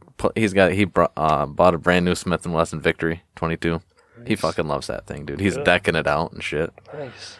little by little. I just put a trigger in it for him. But anyway, so I grab that out, and both of his mags are empty. I'm like, I'm like, where's your ammo? He's and so his he's talking to me. I'm over here. He's not even talking to the mic. He's like in the drawer. And uh, he's like, I don't, and it, it's behind him on the porch. You know, he's like, I don't want to move because I don't want to scare it. So he's just fucking talking to me. You can barely hear him on mic, but you do hear me slide the door open and pow, pow, pow, pow, pow, pow. so we talked for like two minutes about that, and I was like, yeah, I'll just cut it out because it was literally, you could barely hear me, and then you hear just shots ring on. It's like there's no context. If I would have Right. Been telling him, hey, talking to the mic and fucking just narrate this for me, you know what I mean? Then maybe I'd have kept it. But I might, I might upload just that clip. Right. Just that clip. Yeah, that'd be Yeah, it's just that'd be good. just because I mean, dude, it was hilarious. It was literally the first podcast I ever sat down with the intention of being a podcast, you know. So it was like, it was pretty funny that. happened. yeah. yeah, but that's just that's just that's just life out there, bro. yeah, it is. I mean, like, I got bored. Uh, oh god, I don't know. I'm probably going on like uh, maybe a couple months. A couple months ago, I was like, you know, I gotta do something. I was like, yeah, just freaking work and you know, work at work and come home and work some more and hmm like you know all this shit that I'm doing. Like, I could be sharing the shit if I wanted to. You know, Yeah. and a lot of times I will. You know, like I'll Snapchat to my friends or whatever, like the three, four friends that I have at work or something. I'll send it to them. Like, oh yeah, look at this. You know, I put my new ceiling up in my kitchen. So I was like, damn, dude, that looks fucking good. You know, all right, well, you know what? Maybe I will start sharing some of this shit. So I uh, made a YouTube channel. I just started doing throwing up little shorts and shit. Dude, plug it. Uh, homestead operator. Homestead operator. Home, homestead underscore operator on YouTube. on YouTube. Hell yeah. Yes. Yeah, dude, I'll have to add you. There's, I mean, there's nothing good on there. Like none of the videos are taken Oh. out. I think my most views I've had is like 8,000, 7,500, something like that. dude, that's good. That's the most. And that was that one was freaking dumb. I didn't even want to put it up there because I like I hate the sound of my own voice. I can't say like Likewise. hearing myself in headphones talking into a microphone. It's driving me nuts. But you see, I've never talked in any of my videos, and I'm like, man, I gotta oh, got to get over this somehow. I got to figure it out. Well, that was one of the only videos that I did talk in, and uh, and yeah, that one got the most. Yeah, I don't know if you want to see it. I don't even know if Yeah. fucking load down here. That's the one that got like seventy five hundred views or whatever. that goes back to the uh that goes back to the might- teaching moment. It might even not have any volume on because I turn my volumes all the way off, like all the time. But I just Bluetooth headphones it. But yeah, it's like you hear me say it, and like I spin the one fan, and you hear it growl, and I'm like, oh, bad bearing. Go to the other one, I'm like, clunk. yeah. Oh shit, that's a real bad bearing. and like that one got 7,500 views. I'm like, how? Dude. 112 likes. I'm like, how is that shit? And then I'll put something up that I think is gold, and I'll get like three views, and you know, it's like, damn. yeah, bro, but that goes back to the teaching moment thing. Like you never know what video is gonna blow up. You never know what teaching moment or what moment's gonna be a teaching moment. You know, Right. Like- Yep. like that's that's the biggest thing I try to support people with is put that shit out there and do it do it sooner than later because you do this for another ten years. Did you get ten years of videos? Right. Well, this, you know, what I was thinking, like this right here, like I'm putting the planks up in my ceiling. Just a quick short video, Yeah. couple, you know, edit a couple together real quick. This one is after I hung the lights up. Added a couple of this one I'm doing outside work and my freaking duck is up there like up my ass. I got this one this one duck, we call her little brown duck, LBD. Yeah, LBD. And and dude, if you're outside doing something, that one duck is up your ass. Like she's right there. She won't let you bend down and touch her. But she wants to be right there. Like I'll be grinding lawnmower blades in the one video on the side deck 'cause my you know I don't have a workbench in my garage right now because I'm working on re or putting up drywall and shit in there. I'm grinding lawnmower blades on the side deck. You look over, here's that duck standing right next to me. Be up there loading the van up. Amy's got a garage sale in town at the community center or something. Turn over and look, there's that duck. You out there working in the garden, look over, there's that duck. Just shooting sparks. You pan it over and they're landing on the dock. That's fucking awesome, Yeah. man. So here's the one from today. I don't know if you want some volume with it. Yeah. There's the one from today. I mean, you can always edit this out if you don't want to. Oh no, no, you're good. We're keeping it in. I I put the graphic content warning in there because man, you always hear about people getting like their shit shut off and Mhm. shut down. It's like then I He's walking with a cup of coffee. He grabbed a revolver out of his driver's side door. oh, that's that raccoon. Oh. and he exterminated the raccoon and carried her out on a shovel. I Yeah, love it it. like- I love it. And I I like That's See, that's what I like about like mobilely editing is like I can edit like a couple of things on here. I can just like turn the screen off, throw it in my pocket, go work or whatever. oh yeah. I get you know like five minutes where I just turn the screen back, I swipe it, like continue doing what I was doing.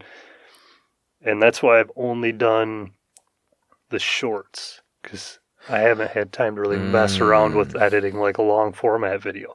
I would love to be like start to finish long format, you know, broken into a tolerable amount of like all that we're doing to our house. We did a lot of work to our house. Like after I went through the cancer and everything, and I started getting better, and I was able to like start grinding out again.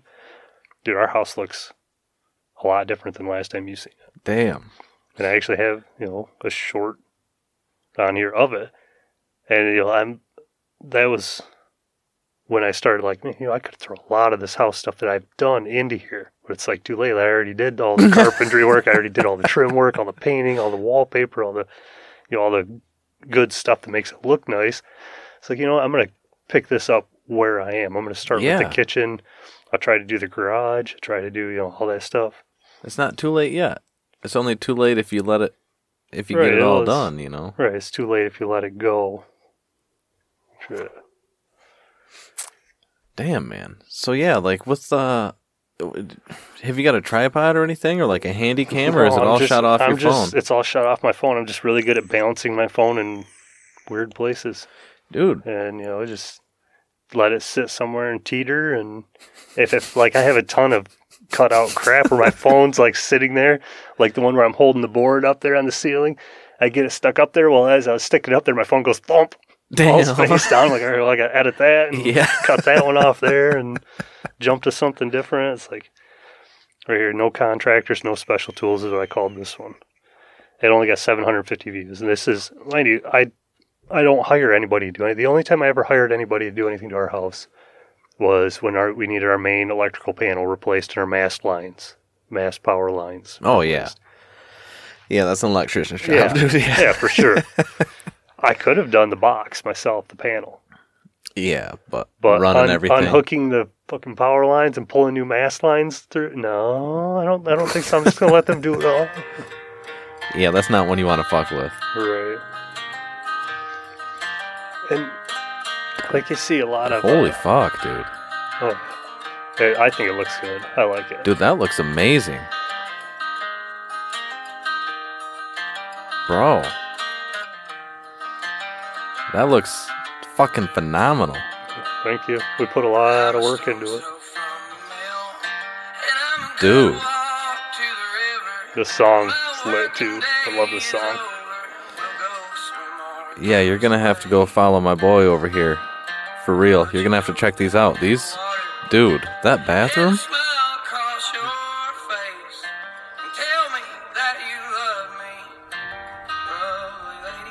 Dude, the bar, legit. Legit. Still working on it. Yeah. So there's gonna be live updates on that. Oh yeah. I try to, you know, when I'm working on something, I try to bust out, you know, the phone and get some kind of video put in there of it. That washroom, dude? Yeah. So I did all of that. Oops. That wash dude, I love the sink in there too. So that was okay. So yeah, that whole vanity, that whole it's a it was a table that we found somewhere on marketplace or an antique sale or something, and somebody had painted it all black, like with house paint or something. so I had that thing up in the garage, pulled all the legs off it. I'm spraying stripper on it. I'm scraping this shit off. Like, God damn it, this fucking paint isn't wanting to come off. This table's all dinged as shit. So there's a bunch of low spots in it. So I fucking scrape off what I could. I power wash or not. I didn't. I didn't power wash. I scrubbed it off with a, a wash rag and some water. And I was like, oh my god, that looks freaking good. Like all the low spots, some of the low spots still got some black paint in them. Some of the rotten spots where you know, like the the grain of your wood, that darker part of your Oh, wood yeah, is harder than the rest of it. So those are like sticking up in these half-ass rotten spots. And you fucking sand them down a little bit. Oh, dude, it turned out sweet. I was like, man, I'm gonna have to throw this freaking thing away. But dude, I got done with it. It stuck, looks I stuck with it. Drilled a hole in the middle for a drain. Three holes in the middle, or three holes in the back for the faucet. I was like, man, that thing looks great in there. dude it, seriously like uh that's not even and again the things you don't plan dude you know what i mean Like, I wish I could have had that freaking table and that vanity. 'Cause it was like, we literally picked this table up for like ten dollars. It's some sale, so I don't know if it was on marketplace or an antique sale or whatever. And that was it. Like, and then what? I spent ten dollars on a couple of cans of Citristrip or something. Spray it down and scrape that paint off. a little bit of elbow grease Right, and then the sink and shit. Obviously, we're gonna have to buy no matter what. 'cause we're redoing a bathroom. Shit, you gotta buy. and see here you were thinking you were going to refinish it and what you were doing was finishing it Yeah, fucking nuts man yeah. i love And, Yeah, it turned out really good when I finally got it done and got all the lacquer and everything on it. I was like, man, that looks good. I'm glad I didn't give up on that 'cause trust me, I wanted to throw that thing in the frickin' back of the truck and throw it in the dumpster at work. you go in there every now and then and just drink a beer and look at it you know oh yeah man Yeah. well you want to take a break and uh I got to go pee really quick. I want to Yeah. go check on the kids and make sure everything's going good upstairs. Yeah, definitely. Hell yeah. We'll be right back. All right. The old Lime rattler. the old lemon radler. Getting bred in on these rattlers. That rattler game strong. yeah, man. So go ahead and plug your uh, YouTube one more time. Uh, so homestead operator. It's homestead underscore operator. And how often are, have you been posting? Man, you know, it varies. Like sometimes it'll like hit me, be like, holy shit, you know, it's been like four days and I haven't put anything up. And you know, sometimes like, holy crap, I went a week. And it's like I try to. I'm getting better at it as I go.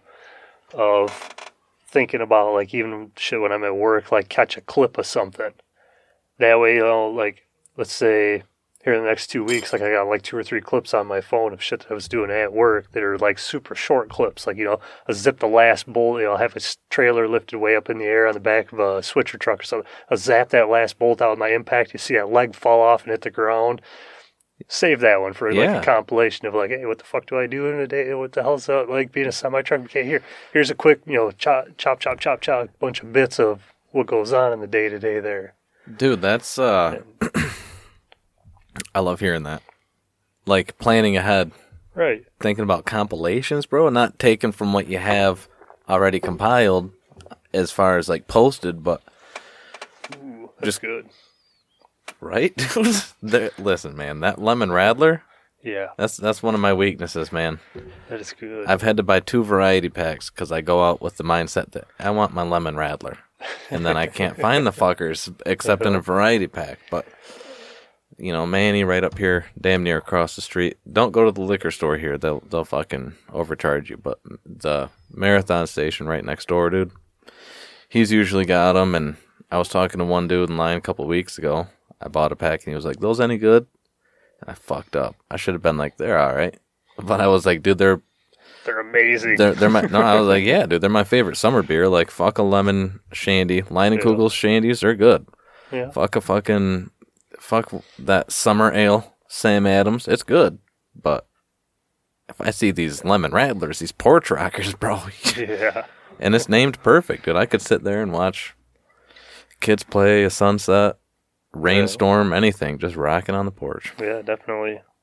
Yeah, that's a good one. So first impressions, yeah, Good. yeah. I approve. eyebrows raised. Yeah, I approve of the porch rocker. That was the lemon rattler. It's Yeah, great. Dude. Yeah, another good one.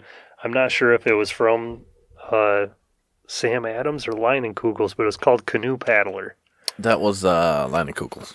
That one was another real good one. That one shocked me. Like I bought a variety pack of something. I don't remember what we were. Doing. I think we were going canoeing or something. Yeah. Which, by the way, never take bottles canoeing with you because they fucking sink. They sink, dude. Yeah. You will lose your goddamn 12 pack, 24 pack, whatever you got to the bottom of that fucking river. Yes. You will not find it. That is experience. Yeah. Stick with the cans. They float. You get them back. yeah, when you when you're canoeing, dude, yeah. Yeah. You don't uh unless it's in a cooler that's sealed and then you've got like a fucking koozie or something that zips up around it. Right. That bitch is Flotation device for your bottle. Dude. yeah, It should be required by the DNR to keep the glass out of our rivers and shit. That's not a bad idea. That's not a bad idea. Life preservers, Mhm. drink preservers. Oh, we don't have those. You're getting a citation. right. Yeah, man. But yeah, that, that, like I said, that canoe paddler shocked me. Like I bought that variety pack. We're going out canoeing, I think, and uh, I think it's towards the end of the trip too. Like, crack one of them open. And I was like, hey, whatever. Take a big old swig. I was like, oh man, all right. I should've hey, anybody want to try these? Like, damn, I think I had uh, one other friend of mine in the same canoe as me. I fucking passed him back to him. He's like, damn, dude. Dude, they're good. They got just that little bit of sweet, but almost that little bit of amber to them. They're good. They're complex. Honestly, for Leinenkugels, Yeah, I'd put them up there at the top with, uh, if we're going seasonal, canoe paddler. That's a good, that's a good, uh, spring and summer one. And then fall, I hope they bring back their pumpkin shandy, bro. pumpkin shandy. That one's all right. Oh man, what was that stout that they had in the green label bottle? Mmm. Oh, it's like Chris. It wasn't. A, yeah, it was their Christmas stout. I think. That's not mint Java chip. That's No. that's odd side. I'm thinking of. It was. It was. It wasn't a flavored one like a vanilla or chocolate or anything like that. It was just a freaking porter. Oh, uh, their vanilla porter. No, it wasn't vanilla porter. No? that's a VJP. Their their vanilla Java. Vanilla Java porter is one of my go-tos. Man, Tho- those are good, but it those. wasn't. It wasn't that. I want to say they call it like a Christmas porter or something. It was just like a regular plain straight porter. Okay. Oh, that was I'm in, dude. That's- you- that was Quit- another good one. Quit twisting my arm. Yeah. So yeah, while we're on the topic of beers, what would your um top three or five? Your choice. Top three or five. Mm-hmm. I mean, beer's situational, man. Like, like That's true. Summer beer. Summer beer. summer beer. I need more. I gotta know what am I doing out there? Am I doing yard work or am I freaking you know am I Okay, so- floating down a river? Am I out fishing? So let's do let, let's let's let's do five categories. First category anytime. Your anytime beer. Anytime beer. See, what I was going through the health problems, I I pretty much quit drinking for a long fucking time, for like two years. And but when I got back to the point where I was comfortable, like, hey, I'll grab a beer. I'd run up to Carl's. I didn't want to buy a six pack because that's way too much. And I'd end up fucking trashed. eh, or, you know, trying to finish it in the garage or whatever, Yeah. working on something. So I'd grab uh, the tall boys. So I had to, you know, limited selection there.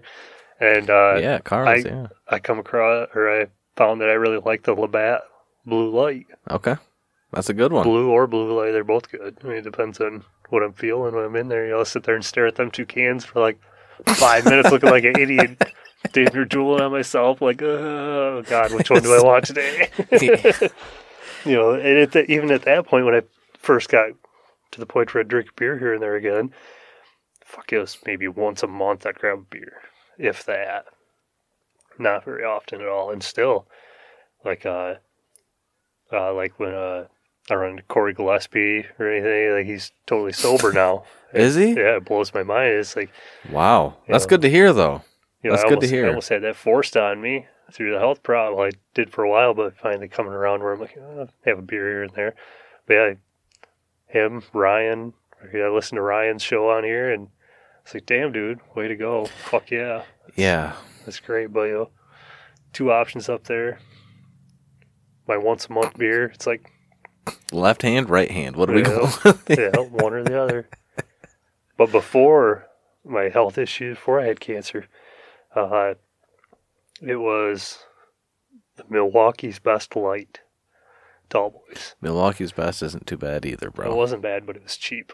Yeah, it, it- I but, could grab two or three of them with a five dollar bill, and but for as cheap as it is, it wasn't bad. the, the flavors not a bad profile. Right. I feel Right, like it it- gets foamy quicker though. Right. I feel like it is comparable to like drinking a Busch or a Busch light or something like that. I think it's Yeah, better than I think it's better than the Busch light or Busch, but I'd put it in that same category Yeah. with like the cheaper light beers. You know, not quite Labatt. the cheapest, but you know, I'm not talking about drinking like Hamm's or anything. Fucking Red Dog. dude. yeah, Steel Reserve. Oh, that wasn't really beer. Fucking Cobra or whatever it Yeah. is, Magnum. 40, what is it, 45 Colts or whatever the Oh Colt. yeah. Crazy, man. Remember Four Locos? I was never big on those. I always drank the steel reserves. The, Not bad, not a bad option, dude. I, I, well, when I was in college, it's limited on money all the time. You know, I didn't have much. There's one gas station down the road from the campus that sell to anybody who would show them something when they ask for an ID.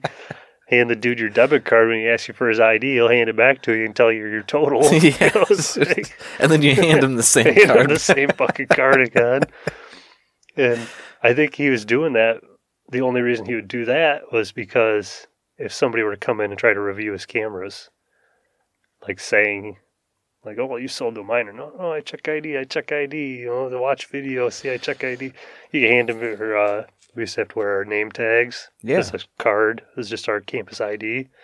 I could take that, hand it to him, hand it back to you. Flips it over, Yeah, looks flips- at the back. flips it over, looks at it, hands it back to you, tells you your total, away you go. So you used to be able to go, you know, just cruise down there and grab a 12 pack of them pretty fucking cheap. Eight bucks. And, you know, they're pretty high content in alcohol, so. Yeah, what are they, Good. like 12? I don't, I 9 or 12? They're up there, dude. Oh, yeah. They do the job, though. Yeah, fuck yeah. Especially after like the second one, you don't really catch flavor as much anymore. It's Right. just about Oh, going down. yeah. and it's going down. Oh, yeah. I got some good pictures on my laptop. Uh, some of the parties we had when, we were, when I was down south. Uh, midget that we were partying with. Literally, uh, he was fucking short as shit. And uh, he's sitting in a shopping cart by a bonfire with his feet stretched out inside of the cart all the way. No way. Holding his beer up. Like, dude. Oh. yeah. Uh, Ah, I love it. That's oh, awesome. man, some of those times I had down there were awesome. Good times. Yeah, and you went to school in the South, so I can Yeah. only imagine, dude. Well, yeah. down in Nashville, Tennessee, NADC. Mhm. Uh, I think they changed. I think it's a Lincoln Tech school now. I'm not sure if they still call it the NADC campus or what. But Lincoln Right. Tech. right as I was leaving, I was one of the last classes to graduate as NADC and not Lincoln Tech. No shit. So, well, wow. yeah, that school is a freaking zoo. I wouldn't recommend it, but I mean, we're all too. I mean, it's a trade school. Like, it's a freaking trade school. Yeah, you, dude, you, you- you know that cl- that class of people comes from other trade school workers they grew up with. They're partiers, they're freaking fighters, they're Everything, oh, dude. Oh, yeah. You name it. Drug dealers, Yeah. fuck. Oh yeah. Oh dude, when I was down south I was kid, so there was this Walmart that you could walk to from campus, just through like an alleyway. They would close this alleyway off at night. Like as soon as the sun goes down, the security guards go over there and lock the gate Why? because people getting jumped through there all the fucking time. You know, a bunch of college kids. Somebody be waiting on the other side. You know, they come back with fucking hundred dollars worth of groceries, or whatever. Somebody beat your ass, steal Take your your shit. money or take your groceries. Yeah. Oh yeah, this said it happened all the fucking time. So you're only allowed to walk through the alleyway because it was dark and it turned, so you couldn't see it the whole time. So they closed it off at night. Then you had to walk all the way around the block or whatever to get to Walmart. So uh, we go walking. We walk through the alleyway. We're gonna have to walk way, way around on our way home or back to the dorms. And uh, we're in line checking out, and the dude, the cashier's trying to sell us Adderall at the as we're checking out. You guys want like Adderall? Know anybody wants any? I gotta make some money, man. like, are you shitting me? Dude, you're at Dude, work. What do you mean you need to make money? He's one of three cashiers, and the other one's just sitting there ringing people up. You know, not don't give a fuck. This dude's selling Adderall at Walmart. oh my god, dude. It's like, no. Oh. It's like, no, I'm good. I already got a prescription for that. Yeah, dude, I'm, I'm good, dude. I'm golden. Do you need any Adderall? Oh, Fuck, dude. yeah, that's pretty wild. Or uh, Or trying to think of some of the other good times we had. We were out. one of our, or a couple of our friends, our little group of friends, uh, probably like four or five of them, had this apartment. It was off-campus apartment. It was right by uh, Percy Priest Lake. Anybody in the Nashville area knows Percy Priest Lake, Percy Priest Dam. And uh, so we're out there partying at this place, and uh, decide we're gonna go down to the pool. Well, the pool closed at like ten o'clock. It's like two o'clock in the morning. Like, fuck this. Let's go to the pool, dude. We get down there, so we're being loud as fuck, like thinking, all right, it was probably end up in jail because we're all drunk and Yeah, underage. just at the pool, yeah, at the breaking and entering. and uh, dude, people started showing up. Like, this is a fucking party now. Like, there's it went from like five of us to like ten of us real quick, maybe twelve of us. Like, people just down there, people showing up with footballs and shit, coolers, partying out. They're handing out beers, you know, You're the first domino, dude. you know. And we're like, holy shit, this is fucking great. All of a sudden, security guard comes walking up. Hey, you guys got to get out of there. And dude, we look and it's like a wet streak. Alberto running down the fucking walkway, hops the fence, and he's on the third floor, dude, like right now.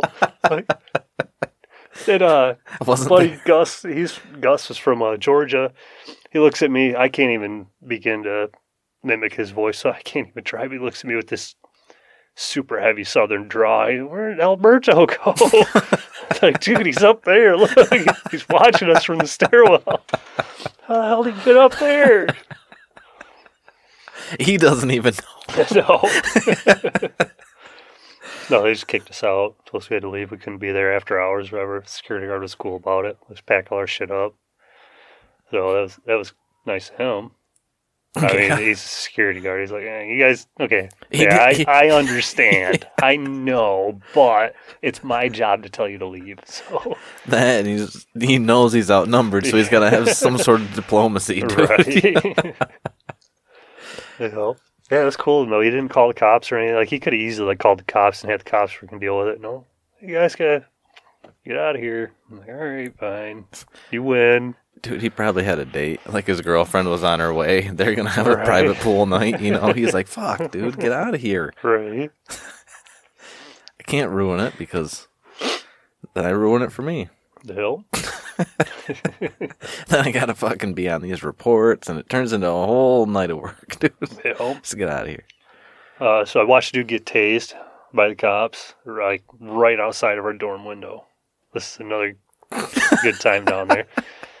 So this guy is going to school there. He's on campus. No alcohol allowed on campus, and if you get caught on campus intoxicated, you get kicked out.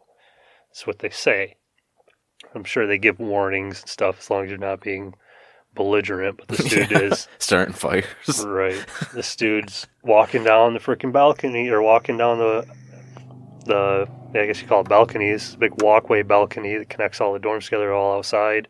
So every door lets outside. It doesn't let out into a hallway. Oh, okay, yeah. And uh we're about in the middle of the building, second floor. And this I'm staying outside smoking. And uh yeah, by the way, sorry mom. I smoked all through college. and, uh, anyway, this I'm out there smoking, and this dude's walking down the freaking balcony way, like all the way at the other end of the building. I'm in the middle of the building, and he's punching every single window as he walks by it, carrying a fi- uh, half gallon, a, a handle of vodka in his hand. Like, yep. Flick that one out and go inside. Yep. Like, yeah, I'm gonna shut the light off for a minute. I want this douchebag knowing we're fucking up trying to fight us or something. He's wasted drunk, barely walking. I don't know how he's even swinging without falling down. So, anyway, he gets past us. And he gets down to the other end of the building. And I can like open the door. I'm like looking. I'm like, oh shit, he's still out there. Close the door. He's coming back our way, punching windows still. So I'm like, all right, fuck this shit. I called the security guard. I was like, hey, deal Yeah. with this crap. No. Like I understand if you want to have a good time, get drunk or whatever, more power to you. Even if you're being fucking loud, I don't care. Don't Yeah. walk around with a half gallon of vodka in your hand on a college campus punching windows. so uh, security gets there. He tries fighting the security guards. Security guards obviously don't want anything to do with it. They're all like 40, 50 year old dudes, overweight, bald, Yeah. not fit for the job to be fighting freaking mechanics. They're fighting diabetes as it Yeah. is, dude. And so, so they call the cops. And I don't know why he kept going back and forth on that second floor balcony. That's the only one he's on. And the cops corner him. One cop goes up each stairwell at the very end of the building, and one waiting at the bottom of the center stairwell, right out front, right outside of our door. And so he's fucking sitting there arguing with the cops, arguing with the cops, fighting with, throws that fucking bottle over the balcony of the cop car. They got him fucking cornered. They're like, finally, the one guy's like, tase him. Snap! Dude hits the ground, all wadded up. Funny as hell.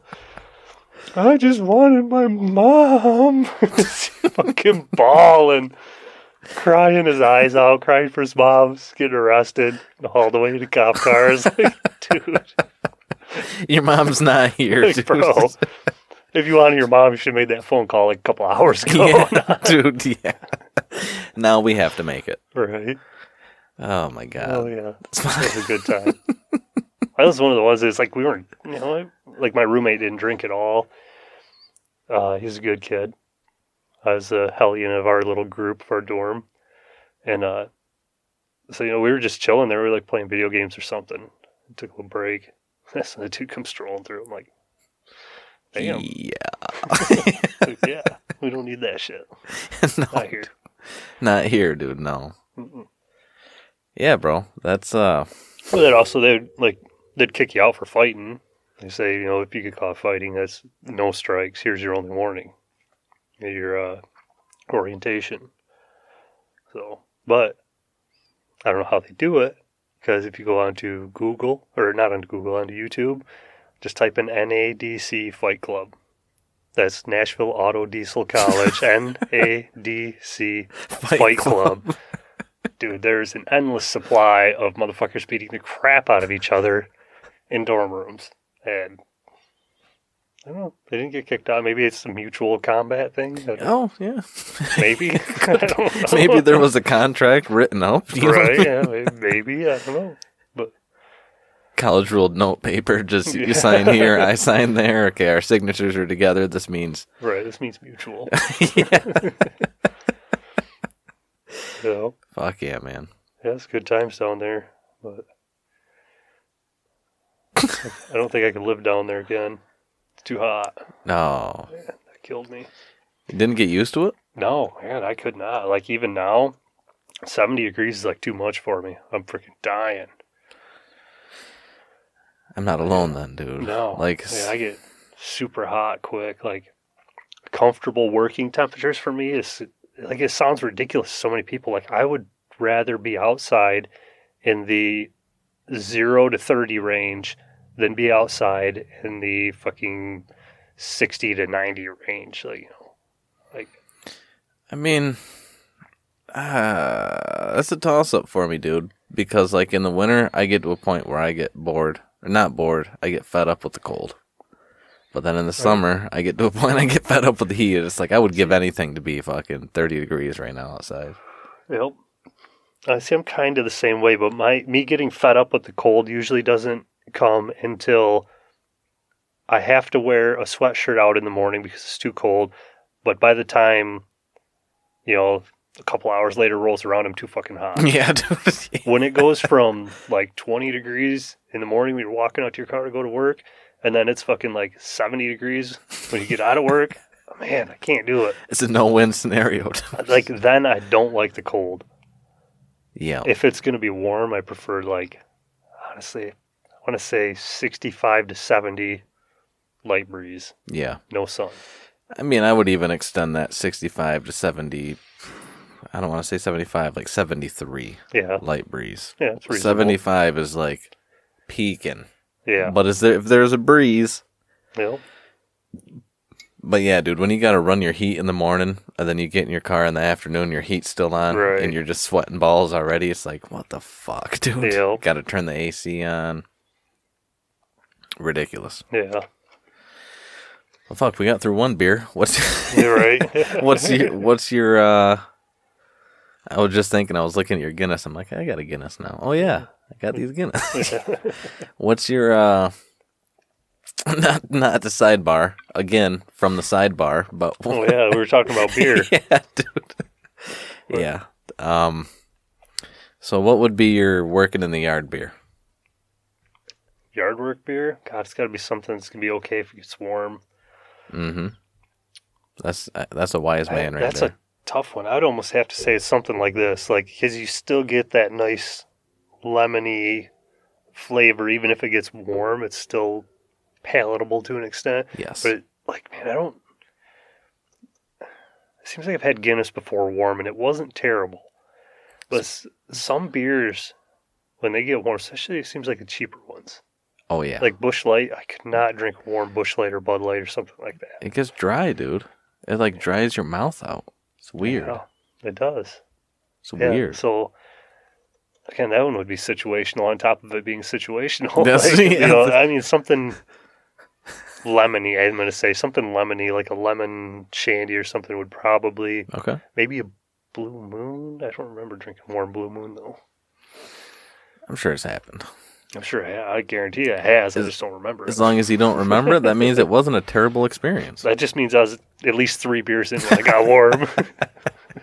that's that's true too, dude. It's situational. Okay. So what about um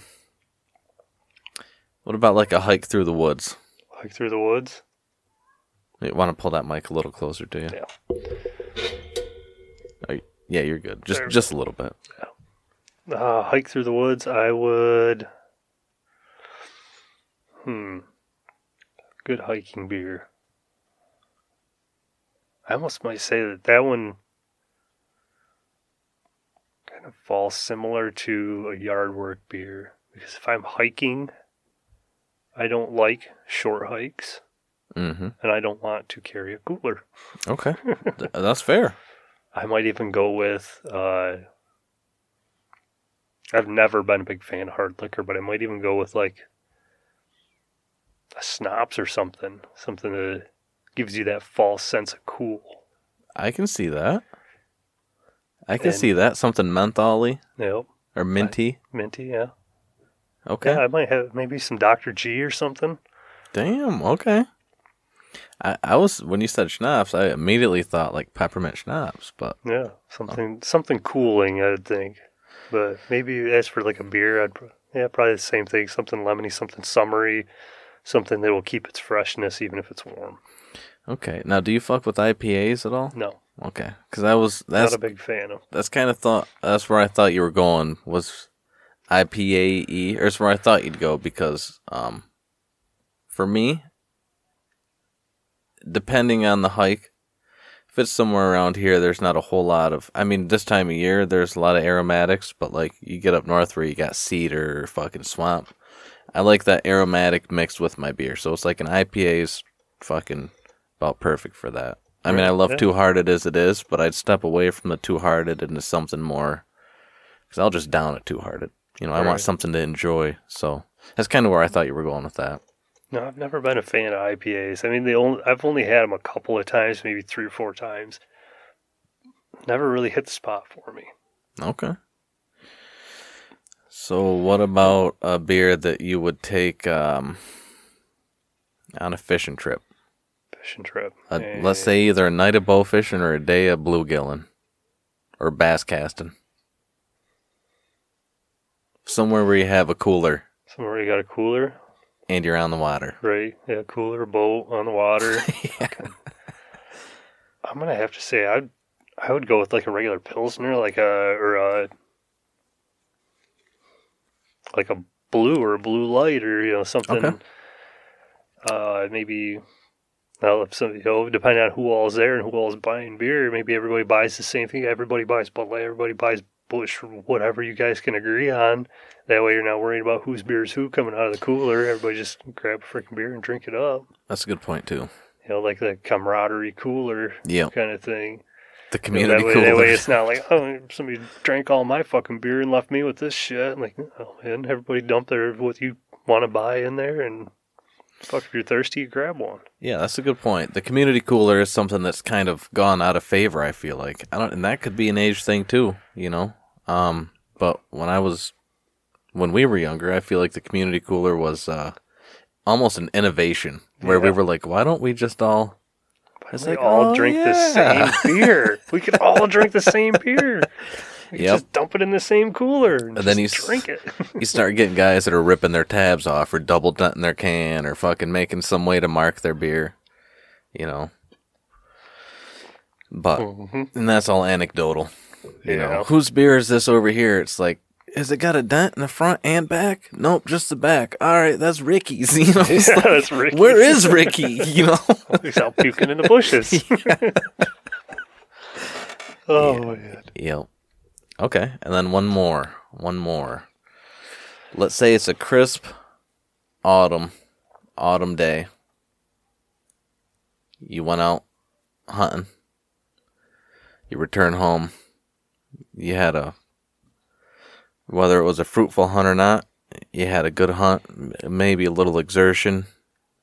Maybe you sat in the stand all day and you're thinking about going home and drinking a beer. That's when I might consider like one of those pumpkin type beers, you know, fall beer, Mhm. something. I mean, not necessarily doesn't have to be pumpkin, but maybe even one of them hard ciders. You know, like Bro, okay. All right. Know, I can applaud that. A cider, that's a perfect time of year for cider. yeah. I mean- it is. It's Anytime's a good time, but that's right, but you know, that's it's suiting. yes. You know, it's fall. I just got back from bow hunting. You know, I, you know, just maybe I just dumped the doe off or something at the processor, and you know, Go have a down, victory beer. Yeah, You know, sitting out back around a fire or something with the kids, or making some s'mores or whatever. Dude, that's a Throw it on a cider. that's a wise bad. choice. That's a wise choice. So do you have a favorite cider then? Oh man, they've changed so much since like, like I said, I haven't drank for a long time. It felt like a long time, couple years, and It uh, feels like forever. yeah. but uh, you know, oh God, like Reds was the only thing that was really there when I was drinking yeah. regularly, and even then, you know, I didn't buy stuff like that because up north is typically where we'd go if we were hanging out drinking or whatever, and up there it, they it's community cooler. Mm-hmm. The shed fridge is always full of beer. It's always Busch Light. The cabin fridges, like okay, let me paint you a little picture. Yeah. So- go ahead. drive down like a dirt road and then at the end of this dirt road there's a sign that says you know dead end Yep. and around that sign is a two track so you keep going up in there and it's a private road from that point on and there is three roads as you're driving down this private road there's three roads that branch off all to the right towards the lake Okay. off this private road. That private road ends at the last one. So we know everybody in that little area. Uh, my wife's family owns all the cabins on the center road, the middle road of the three. So you turn down that road, so you're heading towards the lake. The first cabin on the right is my in laws. First cabin on the left is my mother in law's sisters. The next one, her other sister on the left. The one on the right is her cousins. Then they have what they call the main cabin, which is down at the end. It's by the lake. That's awesome. And then there's a shed next to the main cabin that we call the shed. And, Fitting. Well, it's an outhouse. but they call it the shed because you're not allowed to have an outhouse. Oh yeah. Okay. So, yeah, that makes sense. Yeah. So in there, there's a fridge. In the main cabin, there's a fridge, and uh, and then at the beginning of the road, uh, oh, there's three cabins on the left. Her aunt, her other aunt and uncle own. Anyway, all her aunt and uncles are on the left side. there's three cabins, and uh, the two two of the three cabins have sheds at the very beginning of the road when it branches off the private drive. And there's a fridge in each of those sheds, and they're all like, "You need a beer? Go to my fridge. Yeah, need a hit the beer? Hit the, main, hit the main cabin. Need a beer? Hit the shed. Need a beer? Here's a cooler." Wherever you're so, closest. like, if you buy a 30 pack and you want to just join the community or whatever, you know, 30 packs like 20 bucks or something, yeah. and you just throw it in one of them fridges. Oh, this fridge is full. I throw a couple in here. I'll go over to Brad's fridge. I'll throw some in there. Top it go to the main cabin. Throw the rest of it in there, and then you're good. You know, like wherever you go, if you want a beer, you just stop and grab one out, and that's great. Yeah. so that's, that that's where like like I said, the community uh, community cooler. Everybody drinks the same thing. It's so much easier. Like if I was to go up there and be like, "Well, I don't want to drink Busch Light. I only want to drink Budweiser." Well, then I'm kind of on my own. I got my own cooler. With my cooler, I got to truck this cooler around with me everywhere rather than just roaming around. Yeah, which I mean, you know how I am with my beer. I'll drink whatever. No. But I mean, Guinness and Porter Rockers, bro. I'm, I, I can't find these if I don't sample, you know. So know, I'm always trying, you know, new craft beers or new releases. Know. And uh, back when you could get them in the singles, there's still a couple places you can. I just pick up a six pack of six different beers, and then boom, you find one you really like. But in a situation like that, I'm vibing hard because I might have a cooler with my custom beers in it. And then you buy a 30 pack so you can roam around and drink. But then when you want to just step away for a fucking cigar or you want to go down by the water and fucking get your rod, Make a couple casts, whatever. You go and grab whatever you want for that scenario. But it's almost a planning ahead type thing where you got to plan, all right, I might be feeling this beer at this time. And yeah, that does seem like a hassle. Whereas you could just be like, I'd really like a beer. you just Right. walk to the So- closest fridge. yeah, you just walk to the closest fridge. Like I said, it's a whole fucking private road, dude. It's not short. Like I mean, it, I mean, it's not like you're exhausting yourself walking up to the freaking lake from the back of the road and back. But mean, almost walk that far over a beer. Like at that point, you might as well fill your pockets and drink piss warm beer all fucking day. yeah, know? dude, you grab a couple. But no, it's it's a short walk to a fridge anywhere, a cooler or something. As it should be, honestly. Yeah, and a, in a place set up like that, heck yeah, Yeah. it's it's awesome. And it's meant to be relaxing, not a fucking excursion every time you want a beer, you know. Yep. I mean, but if you got side by sides, I guess you could Well- cut it down a little bit. Well, but- that's another good thing about that being a private road is kids on four wheelers. You don't got to worry about kids on golf carts. Get them a freaking little dirt bike or something. They'll ride all over the place up and down this private road and the small property that's across the private road, and it never a problem. It's it's awesome. Does it butt up to any trails? Like where No. you could trail off or No, they do get a lot of lost traffic through there because Google Maps shows that that private road goes all the way through to the next road, and it doesn't. 'Cause the landowner's like, "Hey, this is my property. What's this road doing here? Let's plant some trees." Yeah, for real. Yep. So, yeah, that whole stretch is like the entire private road. I want to say is probably like four, five, six hundred yards long, and they'll get people like driving up and they're like real slow, like this motherfucker's lost. yeah. And they come back through real slow. You see them come back through again, and usually one of the guys will go down there and be like, "Hey, you're on a private road, right? Oh, No. GPS says it goes all the way through." Like, no, GPS is wrong. Sorry. Yeah, that nav system is outdated. Yeah. Yeah, man. Yeah, so uh what lake are you on up there if you don't mind me asking? Uh, Cranberry Lake. oh hell yeah. Yep. Yep, the old That's- lady's mom's got a cabin up in that area. That's why I was kind of curious. Right. Uh, Ryan's one of Ryan's family members, Ryan Denman's family members, has a cabin on that same lake. Yeah, yep. Uh, his he's, grandpa. he's down in the channel. Yep, yep. Yep. The is it the South Channel? Fuck, it's been so long since I've been up there. I believe, I'm like ninety percent sure it's in the South Channel. I Channel. believe it is, but I could be wrong. So don't. There's a boat on that. launch at the end of the channel. Yes, yep, Yes, yep, South Channel. North Channel does not have boat launch. Yeah. So yeah, yeah. I remember we all went out bow fishing together at one point. We were talking about it. And, Yeah. And uh, somehow we got on the subject of cabins or something. Yes. said, "Oh yeah, my grandpa's got one up on Cranberry Lake in Harrison." I'm like, what? No shit.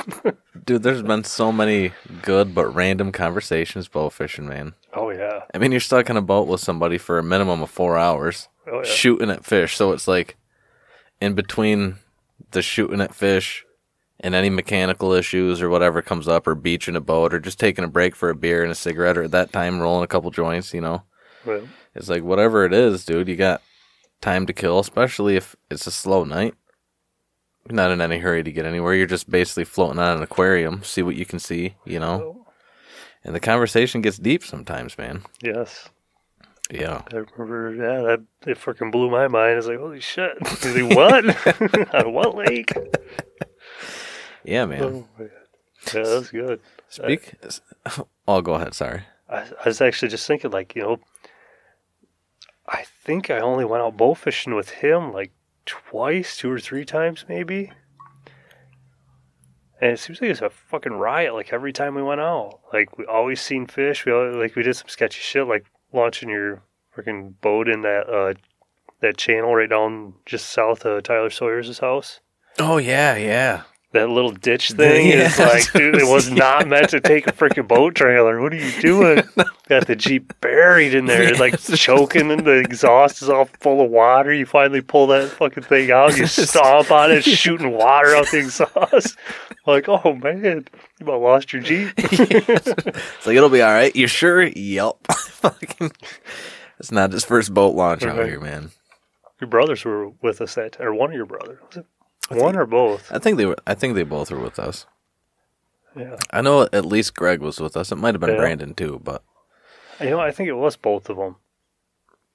But yeah, we were out there and uh, somebody was rowing us around. That was me. engine died, and uh, we couldn't get to the fish fast. You could see them jumping everywhere, rolling and hitting the water everywhere, and we couldn't move fast enough to get up on them. So we're like arcing arrows, like fucking 50, 60 yards to hit fish. fucking forty-five degrees, dude.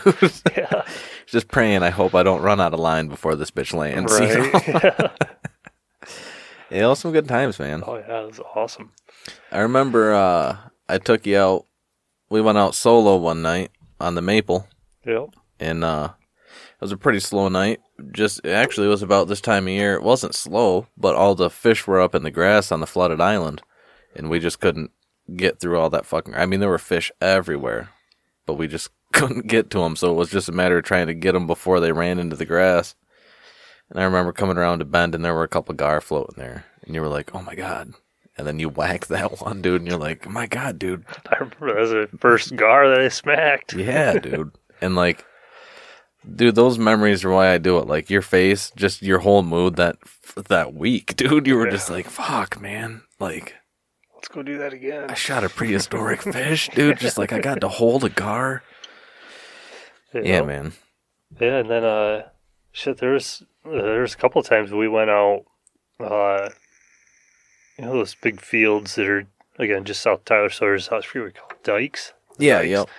Remember when them were all fucking flooded? and We stayed out there like all night. We started out bow fishing, Yeah. and we found that spot where it was running over. It's like a little waterfall over the one dike. And we just kept shooting down that freaking waterfall, and every time you pull a fucking fish up, Dude, I'm I'm so glad you remember that because uh fuck yeah, I remember that. That was great. you're the only witness I have to me just just knowing fish, dude. As long as you know fish, you're like, all right, there's fish here.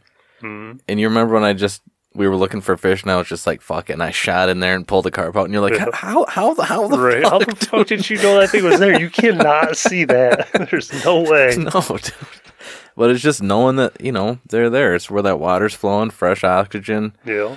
You know, it's flowing from a shallower area, so it's warmer water. They just they want to be there. Yeah. You put an arrow where they want to be, and Yeah. a lot of times they're there. Dude. Yeah. Exactly. Yeah, I'm glad you remember that because that was literally the only witness I have to not even seeing a fish, just shooting in the water and pulling a fish out. Yeah. Well, I seen it. I witnessed it. Yeah, Hell. which I'm not gonna lie. For a little bit after that, I was I was a little bit uh not cocky, but overly confident in my fish finding abilities. Where, dude, like there'd be those little uh like backwater areas that would be covered in duckweed, and you'd randomly see a dogfish pop up. And you're like, all right, there's a log right here. I know there's like three or four laid up underneath that bitch. And you'd shoot in there. Sure enough, three or four dogfish would bust out, but you'd pull out nothing. And you're like, I missed him by like a quarter inch. You do that 10 fucking times, you're like, all right, I'm done with this shit, dude. You know I mean? Fuck this It's, it's- guesswork. it's like my streak is gone. Like I'm one Yeah. for 11 now. You know? but yeah, man, that shit was fun. We've uh we've gotten an airboat since we've taken you out last. Yeah, I remember actually. I was up at fish camp the one year. This quite a while ago. and the ice was super patchy out there. And I actually called you. I tried. We were sitting there drinking in the main cabin. Tried getting you to bring your airboat up there. yeah, dude, to, yeah, to go out ice fishing. It's like we can't the fucking airboat. go ice Yeah. fishing because there's no ice, and we can't go out there fucking fishing because there's too much Too fucking much ice. ice. So what do we do? Well, we just jig off the side of an airboat. right? Why not? Yeah, this might be another thing I have to cut, but I have uh somewhere I'll have to try and find it, but I got a couple blueprints drawn up where um it's basically a fold over ice shanty for the front of an airboat. Like you know how they have the grass rakes that come up like a big ass nose. Mhm. They use those a lot in the Everglades to push grass down, so it's not whipping people in the boat because that grass gets tall as fuck. But it's kind of the same thing, bracket system, where it'd be a ice shanty that folds down off the bow, and then the only thing is you just have a couple mooring eyes welded to the front of the boat that you would clip into in a harness. So like Saginaw Bay fishermen, they're out there on that sketchy ice, dude. You really want to go ice fishing, badass. Clip yourself into your boat, fold your shanty up, and if you do go through, your shanty doesn't go through because it's on the front of the boat, and then you're moored to your boat. So worst case scenario, I mean, you're not coming up over a grass rake on the bow. You know, it'd be a lot lower. But Yep. worst case scenario, we put a fold down ladder or something, folds in, you climb out, you go home Yeah. instead of because every year I, I didn't I didn't even look this year, but every year the last couple years, dude, there's been airboats rolling over. A couple years ago, there was a guy that they took their airboat out and they were crossing a patch of water, and then coming back up on the ice, the bow went under, and it threw. It was two guys threw two of them. One guy swam to the hull, one guy swam for the ice, and they found the guy that swam for the ice a few days later. But the guy that that swam to the hull, Coast Guard ended up rescuing him. And it's Yeah. it's like I can't necessarily help that scenario, Right. but those guys that go out there just fucking with their quad or their snowmobiles pulling their shanties, like they have to get rescued because fucking big ass chunk of ice breaks away, and they're. It's like, dude, if you're out there with an airboat, you could at least load up a sled or two, maybe if you if you have a ramp, or you could at least rescue the guys and then have whoever go get the fucking skis, you know. But it's like Yeah. if people if more people aren't out there with that capability, people are gonna keep dying, and Oh yeah. that's our people, Yeah. dude. Sportsmen, like if one guy can dump 150 grand into a badass airboat that runs dry in his yard, that's awesome. But if he's out there fishing, and then something happens, like hopefully he's known enough in that community or people that know whoever's in danger know him and can say, hey. While you're out there, or while you're ten miles away, can you run out and rescue this guy? Like we, Right. we got to take care of each other, you know. Yeah. Yeah, that's that's uh good point is like, you know, uh scanners. Like they're pretty much dead. They're pretty much non existent. Like I remember going to friends' houses when I was young and they'd have a fucking scanner set up on the dresser or something. Mm-hmm. Fucking sing off all the fucking time throughout the day, the night. But they wanted to know what was going on around them anymore. It's like people couldn't give a shit less. And I think that if you had where you would really benefit or be able to help others with is if you had something along that line, like a local scanner or something set up. You know, Yeah. it goes off every couple of minutes, you know, and it's a whole lot of nothing. But that one time that, like, hell, I think you can get them on your phone. Yeah. like apps on your phone. the one time that fucker goes off, it's like, hey, somebody's breaking through the fucking ice right now, They're calling for help. Rally the fucking helicopter. You know, you're hearing that shit come over the scanner. Fucking twist that key and get fucking moving. Yeah. You could be the first one there. You might actually save a life. especially those guys that i mean and i don't mean this to sound insensitive but especially those guys that are balling and they're they got nothing better to do but spend their day enjoying their life you know Mhm. like I, eventually i want to get to that point Oh yeah. and i Like admire those does. people that are there you know i'm glad they're there even if they're assholes i'm glad they're there but especially those guys that really have no plans throughout the day or have no obligations other than maybe taking a couple work calls. What do you want to do today? Oh, I don't know. Like those guys that have that those means and that time, we need them to not be feeling like they're ostracized or looked down on for I don't know, for being being rich. right, right, being overly confident in their abilities or whatever. Mm-hmm. Like, hey, I can't hang out with this guy, or I can't, I don't want to go hang out with these people because they're just going to see, They're not on my level. right, my two hundred fifty thousand dollar truck and boat, you know, that I show up with. It's like, dude, we love you just the same. I mean, the fact that you have it says that you enjoy the sport at a level I enjoy it because that's a dream I have, you know. Right. Like hell, if I had your money, I'd be in the same fucking. I'd have the same boat and truck. Exactly, dude. Exactly. Maybe a different color, but you know that's Right, that's it. yep. But yeah, I Make it just a different color for sure. I just feel like there's a lot of um is- isolation when it comes to means in the outdoor activities. Like um dude all right. Shooting in general, right? You buy a gun, you spend a grand. Like I just bought a M&P 2.0 competitor. Nice. Okay. Then you go and buy a thousand rounds for it. Three, four hundred bucks. Yep. So it's like you're fifteen hundred deep, and you're gonna the three, four hundred is consumable. Yep. And I I feel very. I don't want to say privileged because it's not something that was given to me, but I feel very fortunate to be in the position where I can afford to do those little things for myself. I could put the money somewhere else probably, but you work, you want to give yourself something in return. Right. Yeah. I mean, I've I've done the same thing, so totally relatable. But we both know people that have guns and they can't afford to shoot them, or Yeah. or they have a gun they want to buy but they can't afford to buy it, let alone the ammo to shoot it, and that's a huge barrier just to get into the shooting sports. And then you start looking at people that they don't have the time to go out and scout, let's say for deer hunting, let alone put a thousand dollars into a bow to have, and they're thinking, okay, I got a month and a half to bow hunt. I'd rather invest in that than a gun. So instead of a two week season, I got a month and a half.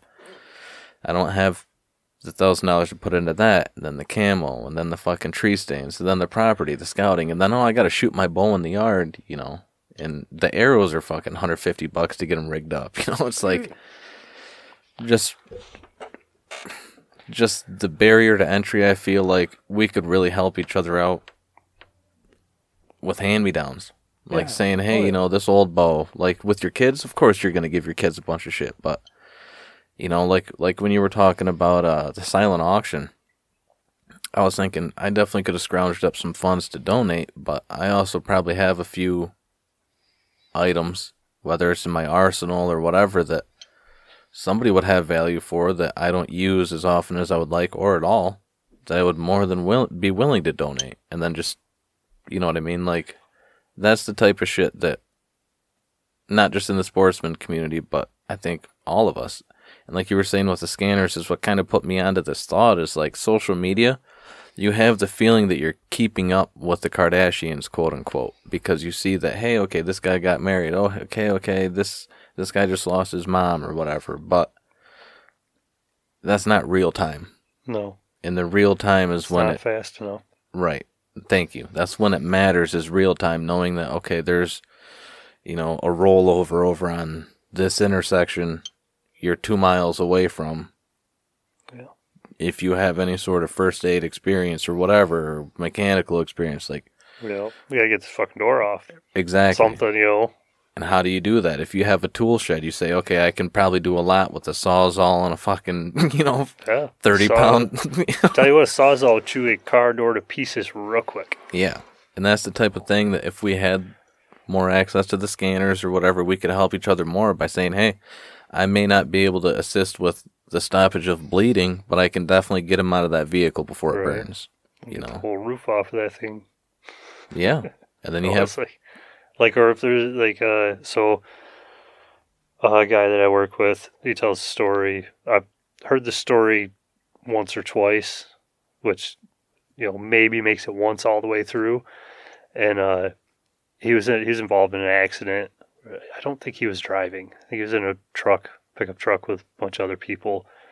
Anyway, they ended up flipping the truck, and he was trapped in the truck, under the truck, in the bed area, if, if I remember right, or something. wow. And uh, so the other people that were able to get out ran down the road to one of the parents' house and he had a, a backhoe. They fucking run that backhoe. They're calling 911 to run the backhoe down there. They're going to lift this truck up. The fucking cops beat him there. And they're like, you're not fucking touching that truck. Why? Like, you are not lifting that truck up because you could kill him in there if something goes wrong. Like, so he literally sat in this truck laying in fucking gasoline, getting chemical burns and shit because the cops wouldn't let him lift the fucking truck up to get the guy out. It's like of all people that are going to know how to lift an item. It'd be It's the gonna- motherfucker driving a goddamn backhoe with a bucket full of chains. I don't know, maybe. Yeah, yeah, maybe, dude. I mean, look at this greasy giant fucking bastard. You think he's gonna screw around and try to hurt, The do something to trying hurt save. somebody under that truck? No, he's gonna get him the fuck out of there. He's probably going to double chain the axles. Oh yeah, he's gonna chain it right to the axle, right around the frame or whatever. Yeah, somewhere it's, it's gonna gonna come up nice and slow. Somebody's gonna be watching. You know. There's going to be two people reaching in there, dragging that fucker out, so he doesn't have to oh, roll. Yeah, exactly. But yeah, I, I- like he tells this story all the time, which obviously this story he doesn't know it firsthand. He's unconscious for the majority of it, so he remembers bits and pieces of it. But it is being told to him from the perspective of the motherfucker going down there with a backhoe and the other people in the truck with him. Like, Yeah. like, dude, why would you not do everything that you possibly could? Like, I'm sorry, but Arrogance, dude. yeah, I, I'd probably lose my fucking shit. Yeah, yeah. He'd be occupied putting me in the back of his cruiser while somebody was hooking Right, chains up. yeah. You know what I mean, dude? I got him. I got him. He's Right. busy. Lift him up. Yeah.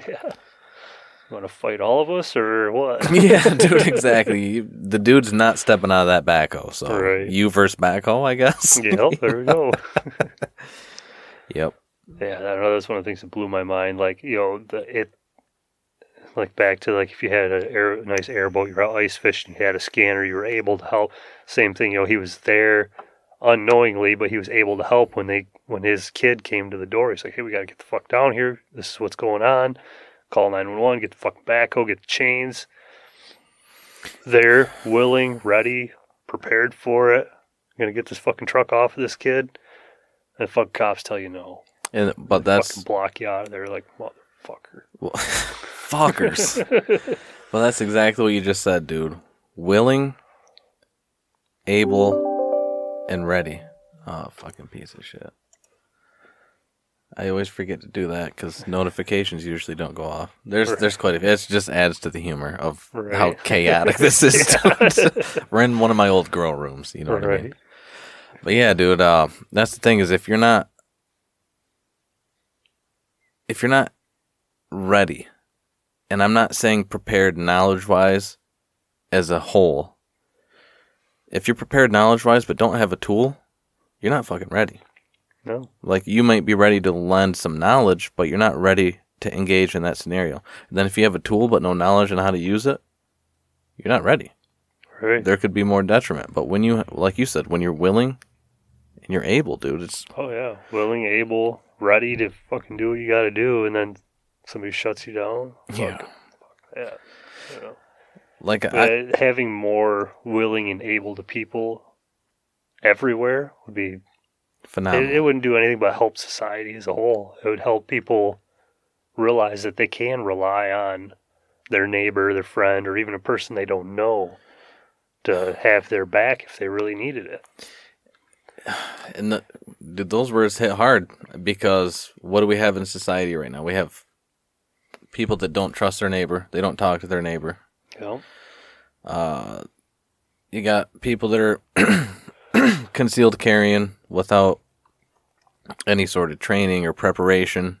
They're just it's just the- in case they might go to the range once a year, if ever. They just buy a gun and put it. It's like it's All right. they don't realize there's a break-in period, and then you can't just fucking shoot under pressure like they think they can do, and then they kind of lean on the fact that oh, if I brandish this, if I show it, it's gonna stop the threat when it's actually gonna escalate it. Like there's no training, and then you got people, kids mainly, that are bullying each other online, and then that's leading to suicide, and it's like.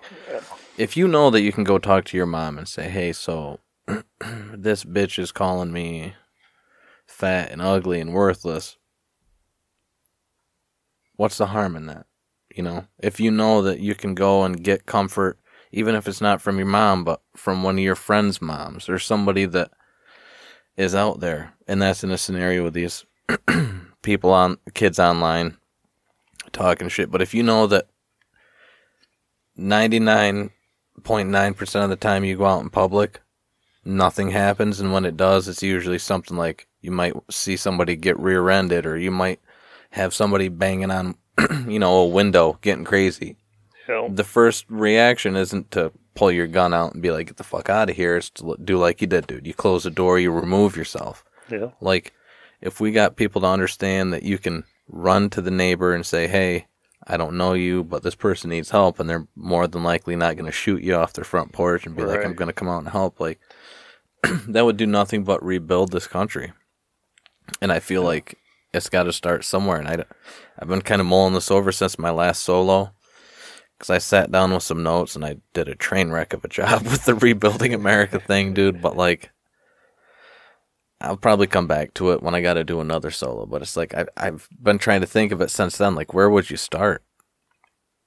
And I keep leaning to the education system because, like, a, a, but exactly, dude. That's the thing is like the way the education system's going now. I don't even fully trust in that anymore. I, so it's like I would not trust in that. so where do we like, start? The starting point is going to have to be by example. And the people that are watching you as the example would have to want to make the country better, to make this world better. Because the education system isn't going to do it. They've already shown us that they can't even fucking decide what goddamn bathroom to pee in. and I'm talking about like the the school, the public school where you send your kids, where there is literally X gender is now Y gender, and it's using the opposite bathroom that it used to, but you can't tell them no, or you're the fucking bigot piece of shit, yeah, or your principal is fucking gay and you're gonna get away with it, or you know whatever it is. Like watching that shit happen in schools blows my fucking mind. yeah. Like, dude, Of all places, dude, in the middle of seven cornfields, yeah, the intersection of four of them, you got fucking. you got this school, and you can use the wrong bathroom in that school, and it's okay. It's Yeah. really, really okay right now because their fucking high school principal is about as gay as two two dollar bill. So, Yeah. uh, and that's not. And I couldn't like Mrs. Awesome person, always had our our back as students. Uh, was you know willing to help, would sit down and talk to you about problems. Clearly gay, Yeah. She, clearly a lesbian, she got me out early right? because she wanted me to graduate. yeah, she wanted me to graduate too, and that's why I fucking graduated and went to college, and I didn't flunk out. yeah. Between her and uh, Mr. Goodspeed, Yeah, those two dude. salvaged my fucking senior year. Dude, Mr. Goodspeed. Shout out Mr. Goodspeed, dude. Yeah, for real. Shout out Mr. Goodspeed because Were you were you in those classes where he used to just let me come in and show trapping videos? no, I only I only had him one time, and it was my senior year. That was my last credit I needed to graduate, and I was like failing his fucking class, like straight up fail. Like I No hopes. Yeah, like no hope. like my future was riding on his uh what is that big pro- his world history project Oh, thing that he did. It's like ninety nine percent of your grade. Yeah. And uh I was also working at the time and trying to party it up with all my friends because I was fucking leaving soon. I was Yeah. supposed to be going to college, you know, and uh riding on this one fucking credit from this one teacher. anyway, he asked me if uh I could see him after class once talk to him and this is like three weeks till graduation, something like that. And he's like, What are you doing after uh you know, school's done? He's like, You're a senior, what are you doing? So I'm all set up. I'm shit, you know, this is you know, graduation day is this day, the next day. Uh, I'm moving down to Nashville, Tennessee. I said I have that night and that is it. Between graduation and moving, you know, all the way down to Nashville for college. And he's like, I want you to put together what you can for your world history project. And I'm not saying you're going to get a good grade, but you're going to get your diploma and you're going to go to college. I'm like, that's what I fucking want to hear, Fuck dude. yeah, dude. yeah. I, I remember that uh, too. It was literally like a typed up like four page paper for my this. It's supposed to be some big project, you know, Yeah. The big presentation and everything. you know, seniors get out early. That wasn't supposed to be a senior class. I just dodged it for long enough to where I had to it take became it. a senior class, Yeah. dude. Yeah. And uh, actually, if I remember right, they tried to have you do that your junior year. Yeah. Yeah. And I didn't. I ended up taking something else. I don't remember what. But uh, but yeah, uh, it was like some cheesy four-page paper on Rudolf Diesel, you know, the inventor of the diesel engine.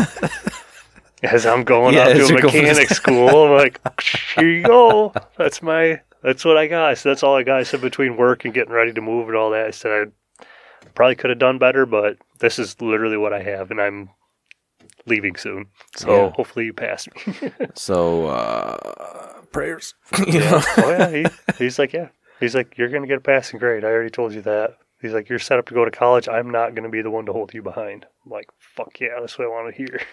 He's a good dude, so man. yeah, that's why I said big shout out to him because yeah, it was pretty white of him. he was. Yeah, for real was though. Like, how the hell can you sit in his position and do something other than that? You know, I'd I'd feel absolutely terrible if I was like, if how you could you wall, fail somebody? You you are the wall. You're blocking somebody from their future. Like, you know, that's Ah, fuck, man. that's one of those things that that one's hung with me for a long time. Think about that one. Like anytime I think about college or you know, high school or whatever, it's one of those things that pops into my mind. Yeah. Yeah. Yeah, I uh Yeah, between him and Beetle. yeah, I I think about Beetle quite a bit, man, because it's like if she wouldn't have done what she did to help me get out, you know. I mean, I I got to the point I accrued more in school suspension time than I had days left and my grade my GPA was just dropping and cuz I dude, I had all my credits I needed, but I still had to fill my schedule with classes. Know, and I didn't realize those went toward my GPA. So I was like, I don't need them, so I'm signing myself out and shit. Then I had to have the talk with her and the principal, and then ended up talking to Mungle about it, and then uh, they took my sign out privileges away. Her and my grandma, or I guess Mungle and my grandma took them away. So it was just like, all right. no I'm- signing I'm- out. I'm, I'm- just leaving. yeah, yeah, dude. So I did that a little bit, got in trouble. So then I doubled down. I'm like, all right, I'll go to class and not do shit, but be a nuisance. yeah. yeah, dude. I mean, seriously, if it wasn't for them, I do have a funny good Goodspeed story I'd like to tell you, but I got to go take one more pee and possibly order a pizza. I'm gonna go make sure she wants to make pancakes. Then we'll be right back if you're cool. We can Yeah. we can wrap it up after this if you Yeah. want, or You know, whatever works. say it's getting close to nine. I don't know what what you got going on, but glad you got to try it, man. Yeah. The Radlers are where it's at. All right, now I only remember this. Did you get him? Mosquito. Oh, I only remember. Yeah, I want to fix your mic a little bit for me, just just a little bit. I just don't want you to have to be leaning, kinking your back. Right. Um, I was gonna tell you a Goodspeed story. Yeah. Uh, you remember Drew? Yes, I I'm do. I'm gonna bleep a couple names, by the way. So, All right, that's fine. but uh, okay, so we're sitting in Goodspeed's class, and you remember that uh Buffalo book? I can't remember what it was called, but it was something about a buffalo in Michigan on a ranch or some shit. It might have not been in Michigan. I think it was in Michigan. Anyway, we read the book, we do a little report on it, and then uh, didn't do his reports, and he was just kind of anytime Mister Goodspeed would, would get up, he would just kind of talk shit to him anyway, you know, and uh. So one day, Goodspeed's getting into it, and uh, he goes behind his desk and he pulls out like two big ass Rubbermaid containers, big clear totes, and he slaps them down in the middle of the classroom. He's like, "You see that?" And he's walking around them. He's like, "You see that right there, guys?" And nobody says anything. And he's like, "That's 15 years of my life." And without missing a beat, Drew goes, "What a waste!" and dude, Goodspeed just stood like straight up, dude.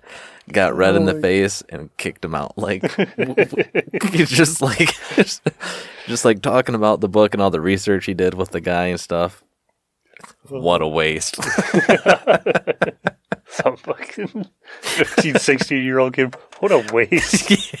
Get the fuck out of here. Yeah. just fucking gone. Oh, man. Yeah. Yeah. But for uh there was probably like from November to February. Was probably every other week he used to let me come in and just play like a trapping video. Just like me checking my trap line, even if it was for like 15 minutes. Cause he used to trap and uh he used to trap beavers pretty heavy. And um he was pretty eh, muskrat too, but he was pretty interested in my muskrat trapping because I was mainly trapping muskrats from November to early January. Then I transitioned into like coyote, fox, that type shit. You know, raccoon and mink too, Yep. through November and stuff. And he uh he would just let me come in and show up fucking fifteen minutes, sometimes half hour Damn. you know, and then after a half hour or whatever, a lot of the tapes would start, they'd end, you know. Yep. That was pretty cool, man. But he just wanted people to have the experience, and I think it tied into a little bit about like uh, American history too, because I mean, fuck, dude, that's kind of how the West was won. Was Right. I mean, the first millionaire or billionaire was a beaver trapper. yeah. I mean, you know what I mean? So yeah. Some of the wealthiest, you know, when you go way back when, some of the wealthiest, yeah, they were trappers yeah. because they had what people needed. Mm-hmm.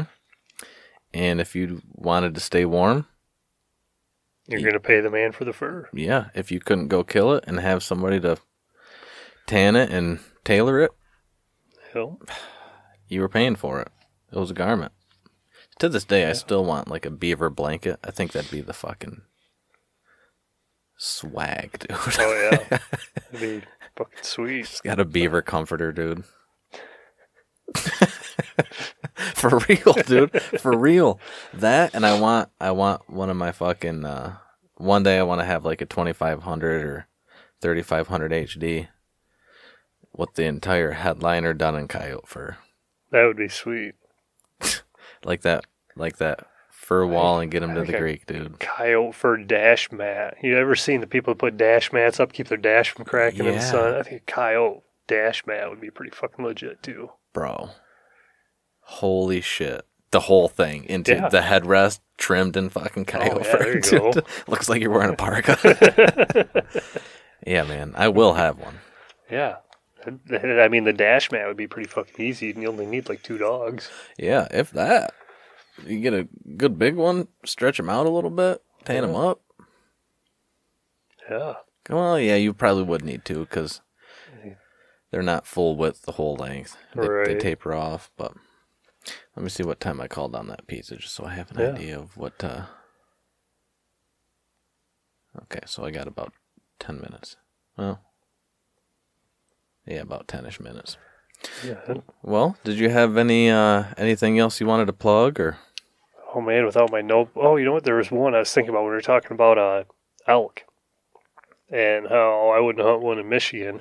I wanted to get your opinion because I remember hearing. I can't remember which episode it was that you'd done in the past that I was listening to when I wrote this note. But uh, a lot of the people that I used to hang out with in the gun stores, shit, like I used to just go in there and fucking plop my ass down at the counter, drink Yes. coffee, and talk shit with them Yep. when uh, especially when uh, Watts Ammunition was still open in St. Johns.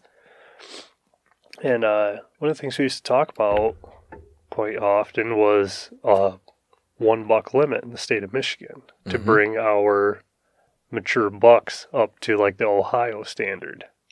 Like you look at the bucks they got in Ohio, they're a whole lot more mature than the bucks we have here in Michigan. I know I'm guilty as fuck of it because I just tried to fill my freezer. I guess Mhm. I've, I've been so fucking busy the last like I don't know four, five, six years to where it's like I'm freaking dumping something. I got to put something in my freezer. Like this year, we didn't get out till super late, so the Mhm. one deer that we put in the freezer wasn't enough. It's fucking gone. Yeah. So now we're buying fucking beef. It's like fuck, this sucks. I want that venison. I want it, you know, on hand, ready to fucking go. But yeah, this, this is one of the things we talked about is a you know instead of having the combo tag, you can still do a combo with like a bucket of doe, but instead of having the two buck tag limit, just take it down to one. I wanted to get your opinion on that. Honestly, dude, I'm all for it. And I, let me caveat by saying this because I haven't been able to harvest a deer in probably, well, the old lady and I have been together seven years, and the last time I shot a deer was before we got together, like that season before. Damn. Yeah, It's been a while. dude, it's, life's gotten busy. I mean, I Yeah, still it get out, kill rabbits, squirrels, that type of shit. You know, Come call me when you go out and kill rabbits. I miss going fucking rabbit hunting. dude. I dude. haven't been rabbit hunting forever. I love bunny hunting, dude. Yeah. Just, I mean, even though you're just burning more calories than you're gonna get back, it's Oh, like, yeah. but dude, like honestly, fish has been a big part of my freezer fill. You know what I mean? Like, it kind of sucks. I mean, we've recovered a couple deer that have been hit like in front of us. We saw one leave my grandma's. The dude hit it, old man.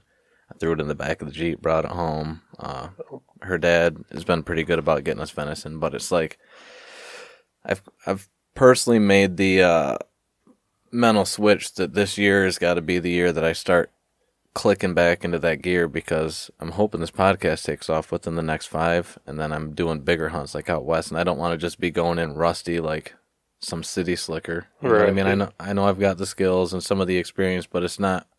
Even though I'm in the woods and I'm not killing deer, there's still part of the skill that comes with maintaining your your focus with an elevated heart rate and all that shit. you Yeah. know? But Definitely. I want to caveat that by saying it's been a few years since I've killed a deer. Last one was with my bow too, so there is that. but Right. but I think it's um past due, honestly. Yeah. Um the buck to doe ratio is kind of getting out of hand. Um it seems like a lot of the guys that hunt, especially in the southern part of the lower peninsula, that's all they're about is the buck Yeah. and they'll shoot whatever. They might go up for a week deer camp Yeah. and they want to shoot two Anything bucks. with antlers. yeah, That's all they buy is they buy that combo tag and they're done for the year. Me, last year I didn't even buy the combo tag. The year before that I didn't even buy the combo tag. I bought one doe tag, one buck tag. Because that was enough. We figured it'd be two to three deer is what we would need. Now I'm thinking, oh, that was fucking Four. funny. Four to five deer, okay. yeah, Now I might be able to justify that combo tag. But at the same time, like, you know, when I was big on Facebook, you know, I was on Facebook a lot before, you know, my health problems and all the shitty people I had to fucking deal with. Uh, it was, you know, I would preach on there to people like, hey, why the fuck do you need two buck tags? And I just go, oh, if you're, like, come on, dude. Well, You know, go out and shoot a couple does or something. you Go, know, go out and find. Go out. I challenge you. Instead of going out and shooting a buck, go out and try to find a 200 pound doe. She's gonna be just as smart as them old fucking bucks are. She ain't gonna come anywhere near you. It's still, it's still gonna be a fucking challenge. Dude, Get her on a fucking scale. I want to see a 200 pound doe. that's um. I'm glad you said that because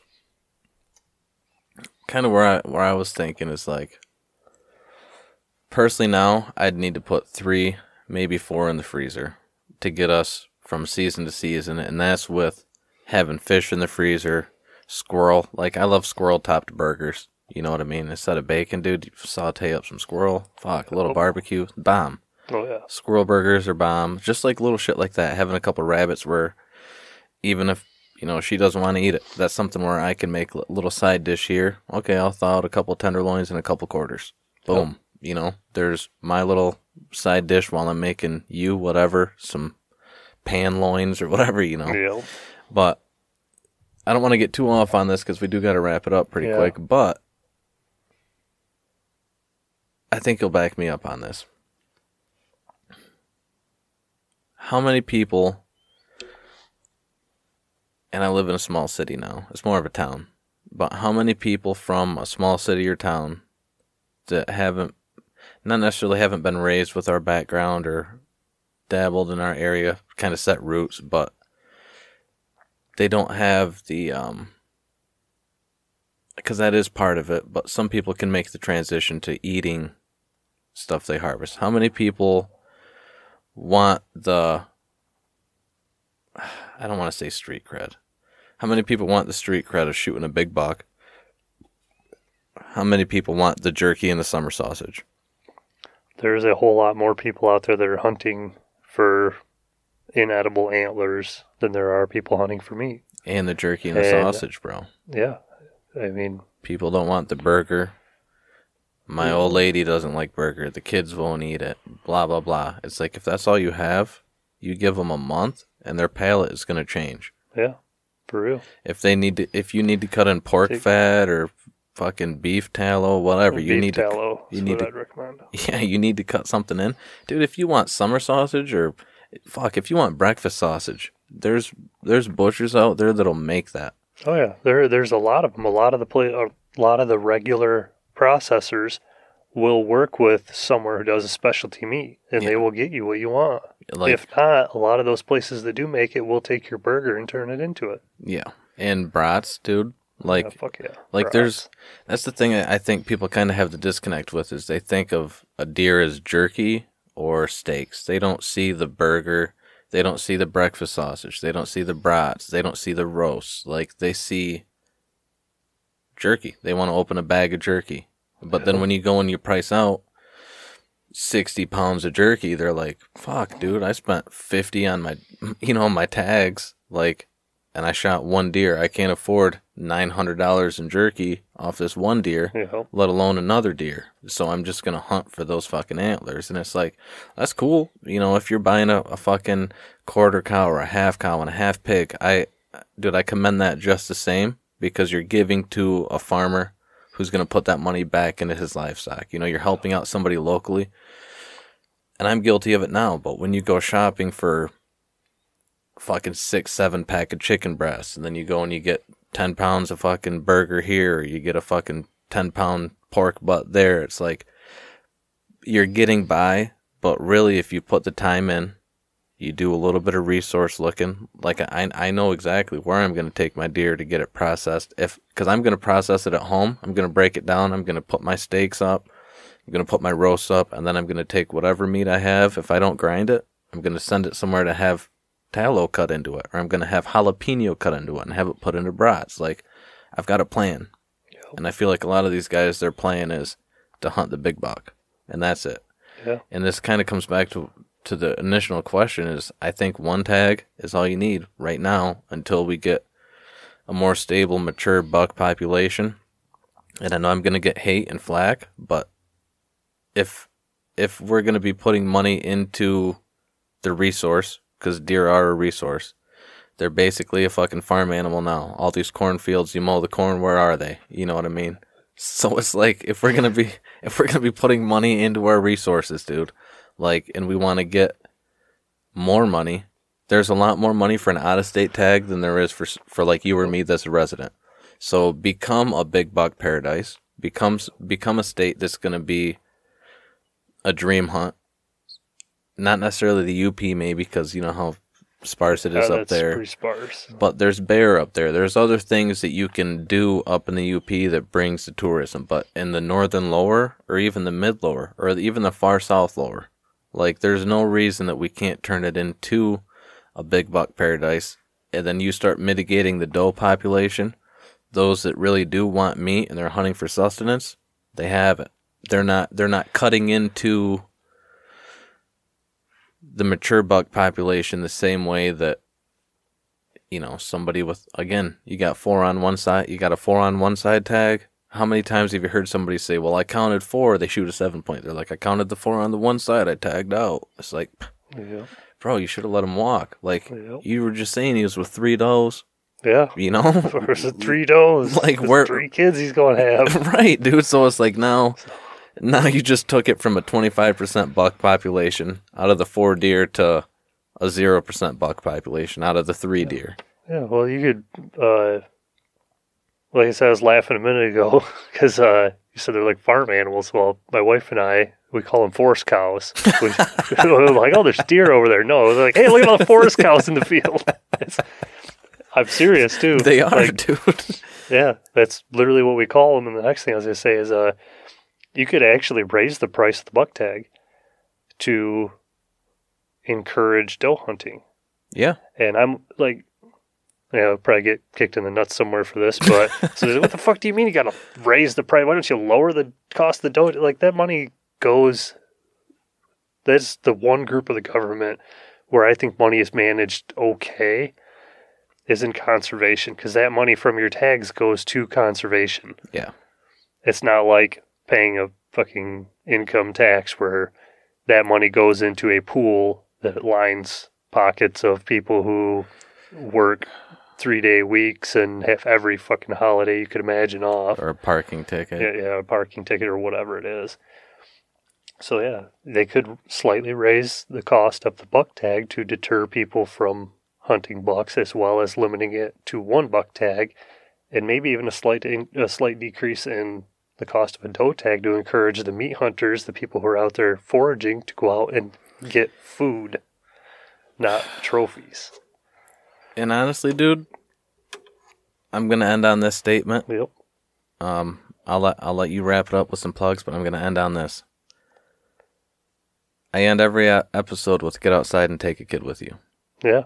There's no better way to train a kid to be a successful hunter, a successful deer hunter, than to teach them how to respect the resource for one, and to teach them how to ethically harvest the resource for two, or her. And if you take your kid out and they start seeing does as a nuisance, not a nuisance that they're going to do anything about, but okay, all I've seen tonight is does. All I saw last night was does. All I'm going to see tomorrow is does. I look out in the fucking field, all I see is does. If you don't teach them to manage that resource, it's not going to happen. I mean, they're our next generation. We're not going to probably be around to see the true benefits of it. But the, the thing is, it's got to start somewhere. And then if you can teach a kid to ethically harvest an animal, we're better to start than with a doe that needs to be managed anyway. So when they do botch a shot or whatever, you don't lose a trophy buck. You don't lose. And again, the heartbreak's going to be the same. They they Yes, shot an animal, they lost it, but the lessons are going to be there, and it's not going to be geared around. Well, he was a massive buck. He was my first buck. No, once you're a few does in, and I'm not saying that they're expendable because they're not, Right, no. but they need to be managed right now. And if you can, in a way, train, practice, you're you're eating steaks, and you look at your kid and you say, "Thank you for this meal." That doe's going to mean more to him than when he looks up and sees a fucking shoulder mount on the wall. That you know what I mean. Uh, I got to throw one thing in real quick before Yeah, we wrap up. this up. Do it up. So I see on you know online a lot a lot of kids' first deer is a buck, Massive. either massive or entirely immature. Yeah, one or the other. Uh, Yeah. It's not very often you see like okay, that's healthy, respectable, not massive buck. It's either they're shooting a massive buck or they're shooting an immature buck, but it seems like it's always a buck for the most part. yeah. I took Bentley out for the hunting, deer hunting for the first time where he was actually carrying a gun. And uh, his first deer, and just like you said, if they botched the shot, which he did, he shot at it four times and she never ran, but he ended up hitting her in the rear quarter and we didn't find her until like a day and a half later. The deer was not any good, Yeah. which sucked. And yeah, that, that broke his heart. And him and I, we sat and we talked about it numerous times. He's like, man, if I would have had a scope on this shotgun, because we got the shotgun kind of last minute with some iron sights. Yep. I said, man, if I would have had a scope, I don't think that would have happened. I'm like, yeah. I said, you're right. But, you know, you're this is something he's going to learn from. He made that mistake on the doe. Unfortunately, yeah, the deer went to waste, but he got to take a picture with his first deer. Yeah. And, you know, it was a doe. And that's mainly what we hunt when we're up there. We're gun hunting. It's late in the season. Actually, I, you know, we'll hunt the doe seasons, the early doe, the late doe, because we're not out there for trophies, man. We're out there fill the freezer. You want to hunt a trophy? Make sure that freaking freezer's got something in it first. Exactly. and a lot of people do that backwards of what we do. And they get pissed when we go out there and we start whacking does in bow season. Yeah. They're like, man, I'm trying to hunt these bucks, man. Get the hell out of here. Like, no, It's like I'm going to no. do what I'm going to do. Yeah, I got it. Well, I got to eat for one, and then um, I mean, you know what? If I'm out there on October 9th and a doozy walks through, I'll really think about shooting them. But before I really think about shooting them, I'm thinking of weather. I'm thinking of how quick have I got to get to them. You know what I mean? And I, again, not that does are expendable, but I know I have a little bit more lenience with a doe because you can go get a couple doe tags right now. Yeah. Like if for whatever reason you have to back out for the night, you put a shitty shot on her and you can only salvage half of her, three quarters of her. You know that you can salvage what you can, but you can make up for that. One, you don't burn a tag, right? But how shitty would it be if Bentley would have shot a buck and then the only trophy he had of it was the head? He didn't have any meat. He didn't get to sit down and eat dinner with it. I don't think he would have learned as much from that, to be honest. I don't think that would have been a healthy experience, an ethical experience. I want him to be, to start out like I did, to be humbled just to go out there and sit in the woods, to be able, and then to, you know, to go out there just with me and sit in the woods, then to be able to go out there and carry a gun the next step, then to go out there and shoot at a deer, whether he hit it or not. I didn't know if he was going to hit it or not. Right. He did end up hitting the deer. She took herself off up in the woods and couldn't find her, you know, like I said. And I think that was a healthier experience for him than it would have been to just go out there and like dump a buck and have the same thing happen and only have the trophy left behind. Right. I think it's better off to have, in that case, the memory than the trophy. Like, you know, obviously he would still have those antlers if it were a buck. Now he has nothing but the memory and all the leading memories. There's nothing to uh, Show his friends. to right. Well, he's got pictures he can show his friends, but there's nothing to take away from it, like indefinitely to take with you. You have to use the memories then, rather than these antlers that I'm physically holding. And I remember holding these antlers up when they were attached to the deer, even though the deer wasn't any good. Right. He has only the memory of the deer, the shots taken, the lead up, the looking for it until we found it the next day. And then he has the memory of, hey, the deer was spoiled. We can't process this. I think it's a, like I said, I think it's better for him. That way, I think it was a really good experience for him. Yeah, no, I agree. And uh, I know I said that was going to be the last thing, but just super quick. I think that uh, that experience is going to make him a better hunter and a more ethical hunter. Because it, it starts with being being able to put yourself in a position for a better shot, but then it also becomes. I remember making a terrible shot, how bad I felt. Then he goes through a checklist. Can I make this shot? Is this an ethical position to make this shot? Is she in range? Right? Can I make it? Can I make the shot? And then, why did she spoil? If it was 30 degrees out, she probably wouldn't have spoiled. But it's 60 degrees out right now. Am I going to be able to make the shot and then recover her? And then now, do I have the time and the means to go out, find her, recover her, and get her processed to a point where I can let her sit overnight to cool? Can I get her gutted? Can I get her hided? Whatever I got to do to make sure that to make sure that I can maintain what I'm out here to do. You know, Yep. so Yeah, that's definitely a good thing. I'm actually going to have to talk to him about that. That's one of the things, you know, that we didn't really talk about was the weather. It was a perfect, it was a clear shot. It wasn't a long shot, but like I said, it was a relatively new gun to him. It was iron sights. He didn't, you know, it was his first time ever shooting at a live animal. yeah, It was a freaking deer. It wasn't a rabbit. It wasn't a squirrel. It was a freaking deer. That Yeah. puts a lot of pressure on somebody who is 12 years old. yeah, And I think he did a good job. I'm proud of him for it. yeah. And as long as you reinstate that and you don't harp on the the negatives of it, you kind of let him come around on those on his own, and you guide him through that, and you Yeah. say it's not all bad because you learn this, you learn that. Well, yeah, he's going to learn from it. So yeah, I think we got to wrap this up though. Yes, sir. Well, Yeah, uh, like you always say, man, take your kids outside, do something with them outside. Take them fishing, take them hunting. Let them learn from it. yeah, Let them make mistakes. It's okay. You don't have to stop your kid from tangling his fishing line up in the edge of the boat or in your in the dock or something. Let them learn from it. Let them try. dude. I'll even go to the extreme. Let them get poison ivy. Let them get a oh, hook Oh, yeah, in their thumb. I've you know, it. everybody's done it at some point. you let them pick the wrong thing. Like if you're out mushrooming or whatever, asparagus, you let them pick the wrong thing, and then you tell them why it's not the right thing. You let them go through that confidence loop of, oh, I can eat this, and then the second you tell them that, well, you picked something that might kill you, they're going to be going into the next event with a little more forethought, and they're going to have a little less confidence. So that just means they're going to be making sure that they're doing the right. and again, with the shot, you know what I mean? Like yeah. it's not bad. But anyway, I didn't want to interrupt you. All right. All right. So I All right, sir. Well, one more time, your YouTube Uh, homestead underscore operator. Homestead underscore operator. And then, did you want to plug the Facebook or anything like that? You got any uh, Facebook for the No, page or? I do not at the moment. If I do, I mean it'll be thrown up on there somewhere. yeah. Like I said, I'm really new to it, so don't expect anything too crazy. But I, like I said, I try to take clips when I can, when I think about it, and mash them all together into something. Sometimes it turns out pretty good, but Dude, you got Yeah. almost 9,000 views on one, if not more than that. So, yeah. So well, shit, man. I really enjoyed the hell out of this, and I, uh, Yeah, I can't wait. I can't wait for the next one. So just let me know when you're free, and uh, or at least hit me up, see what the schedule is like, and then, right, like I said, I'm only about a week out. So if we got to schedule something a couple weeks out, we can do that. right, yeah, we'll probably shoot. Actually, you know what?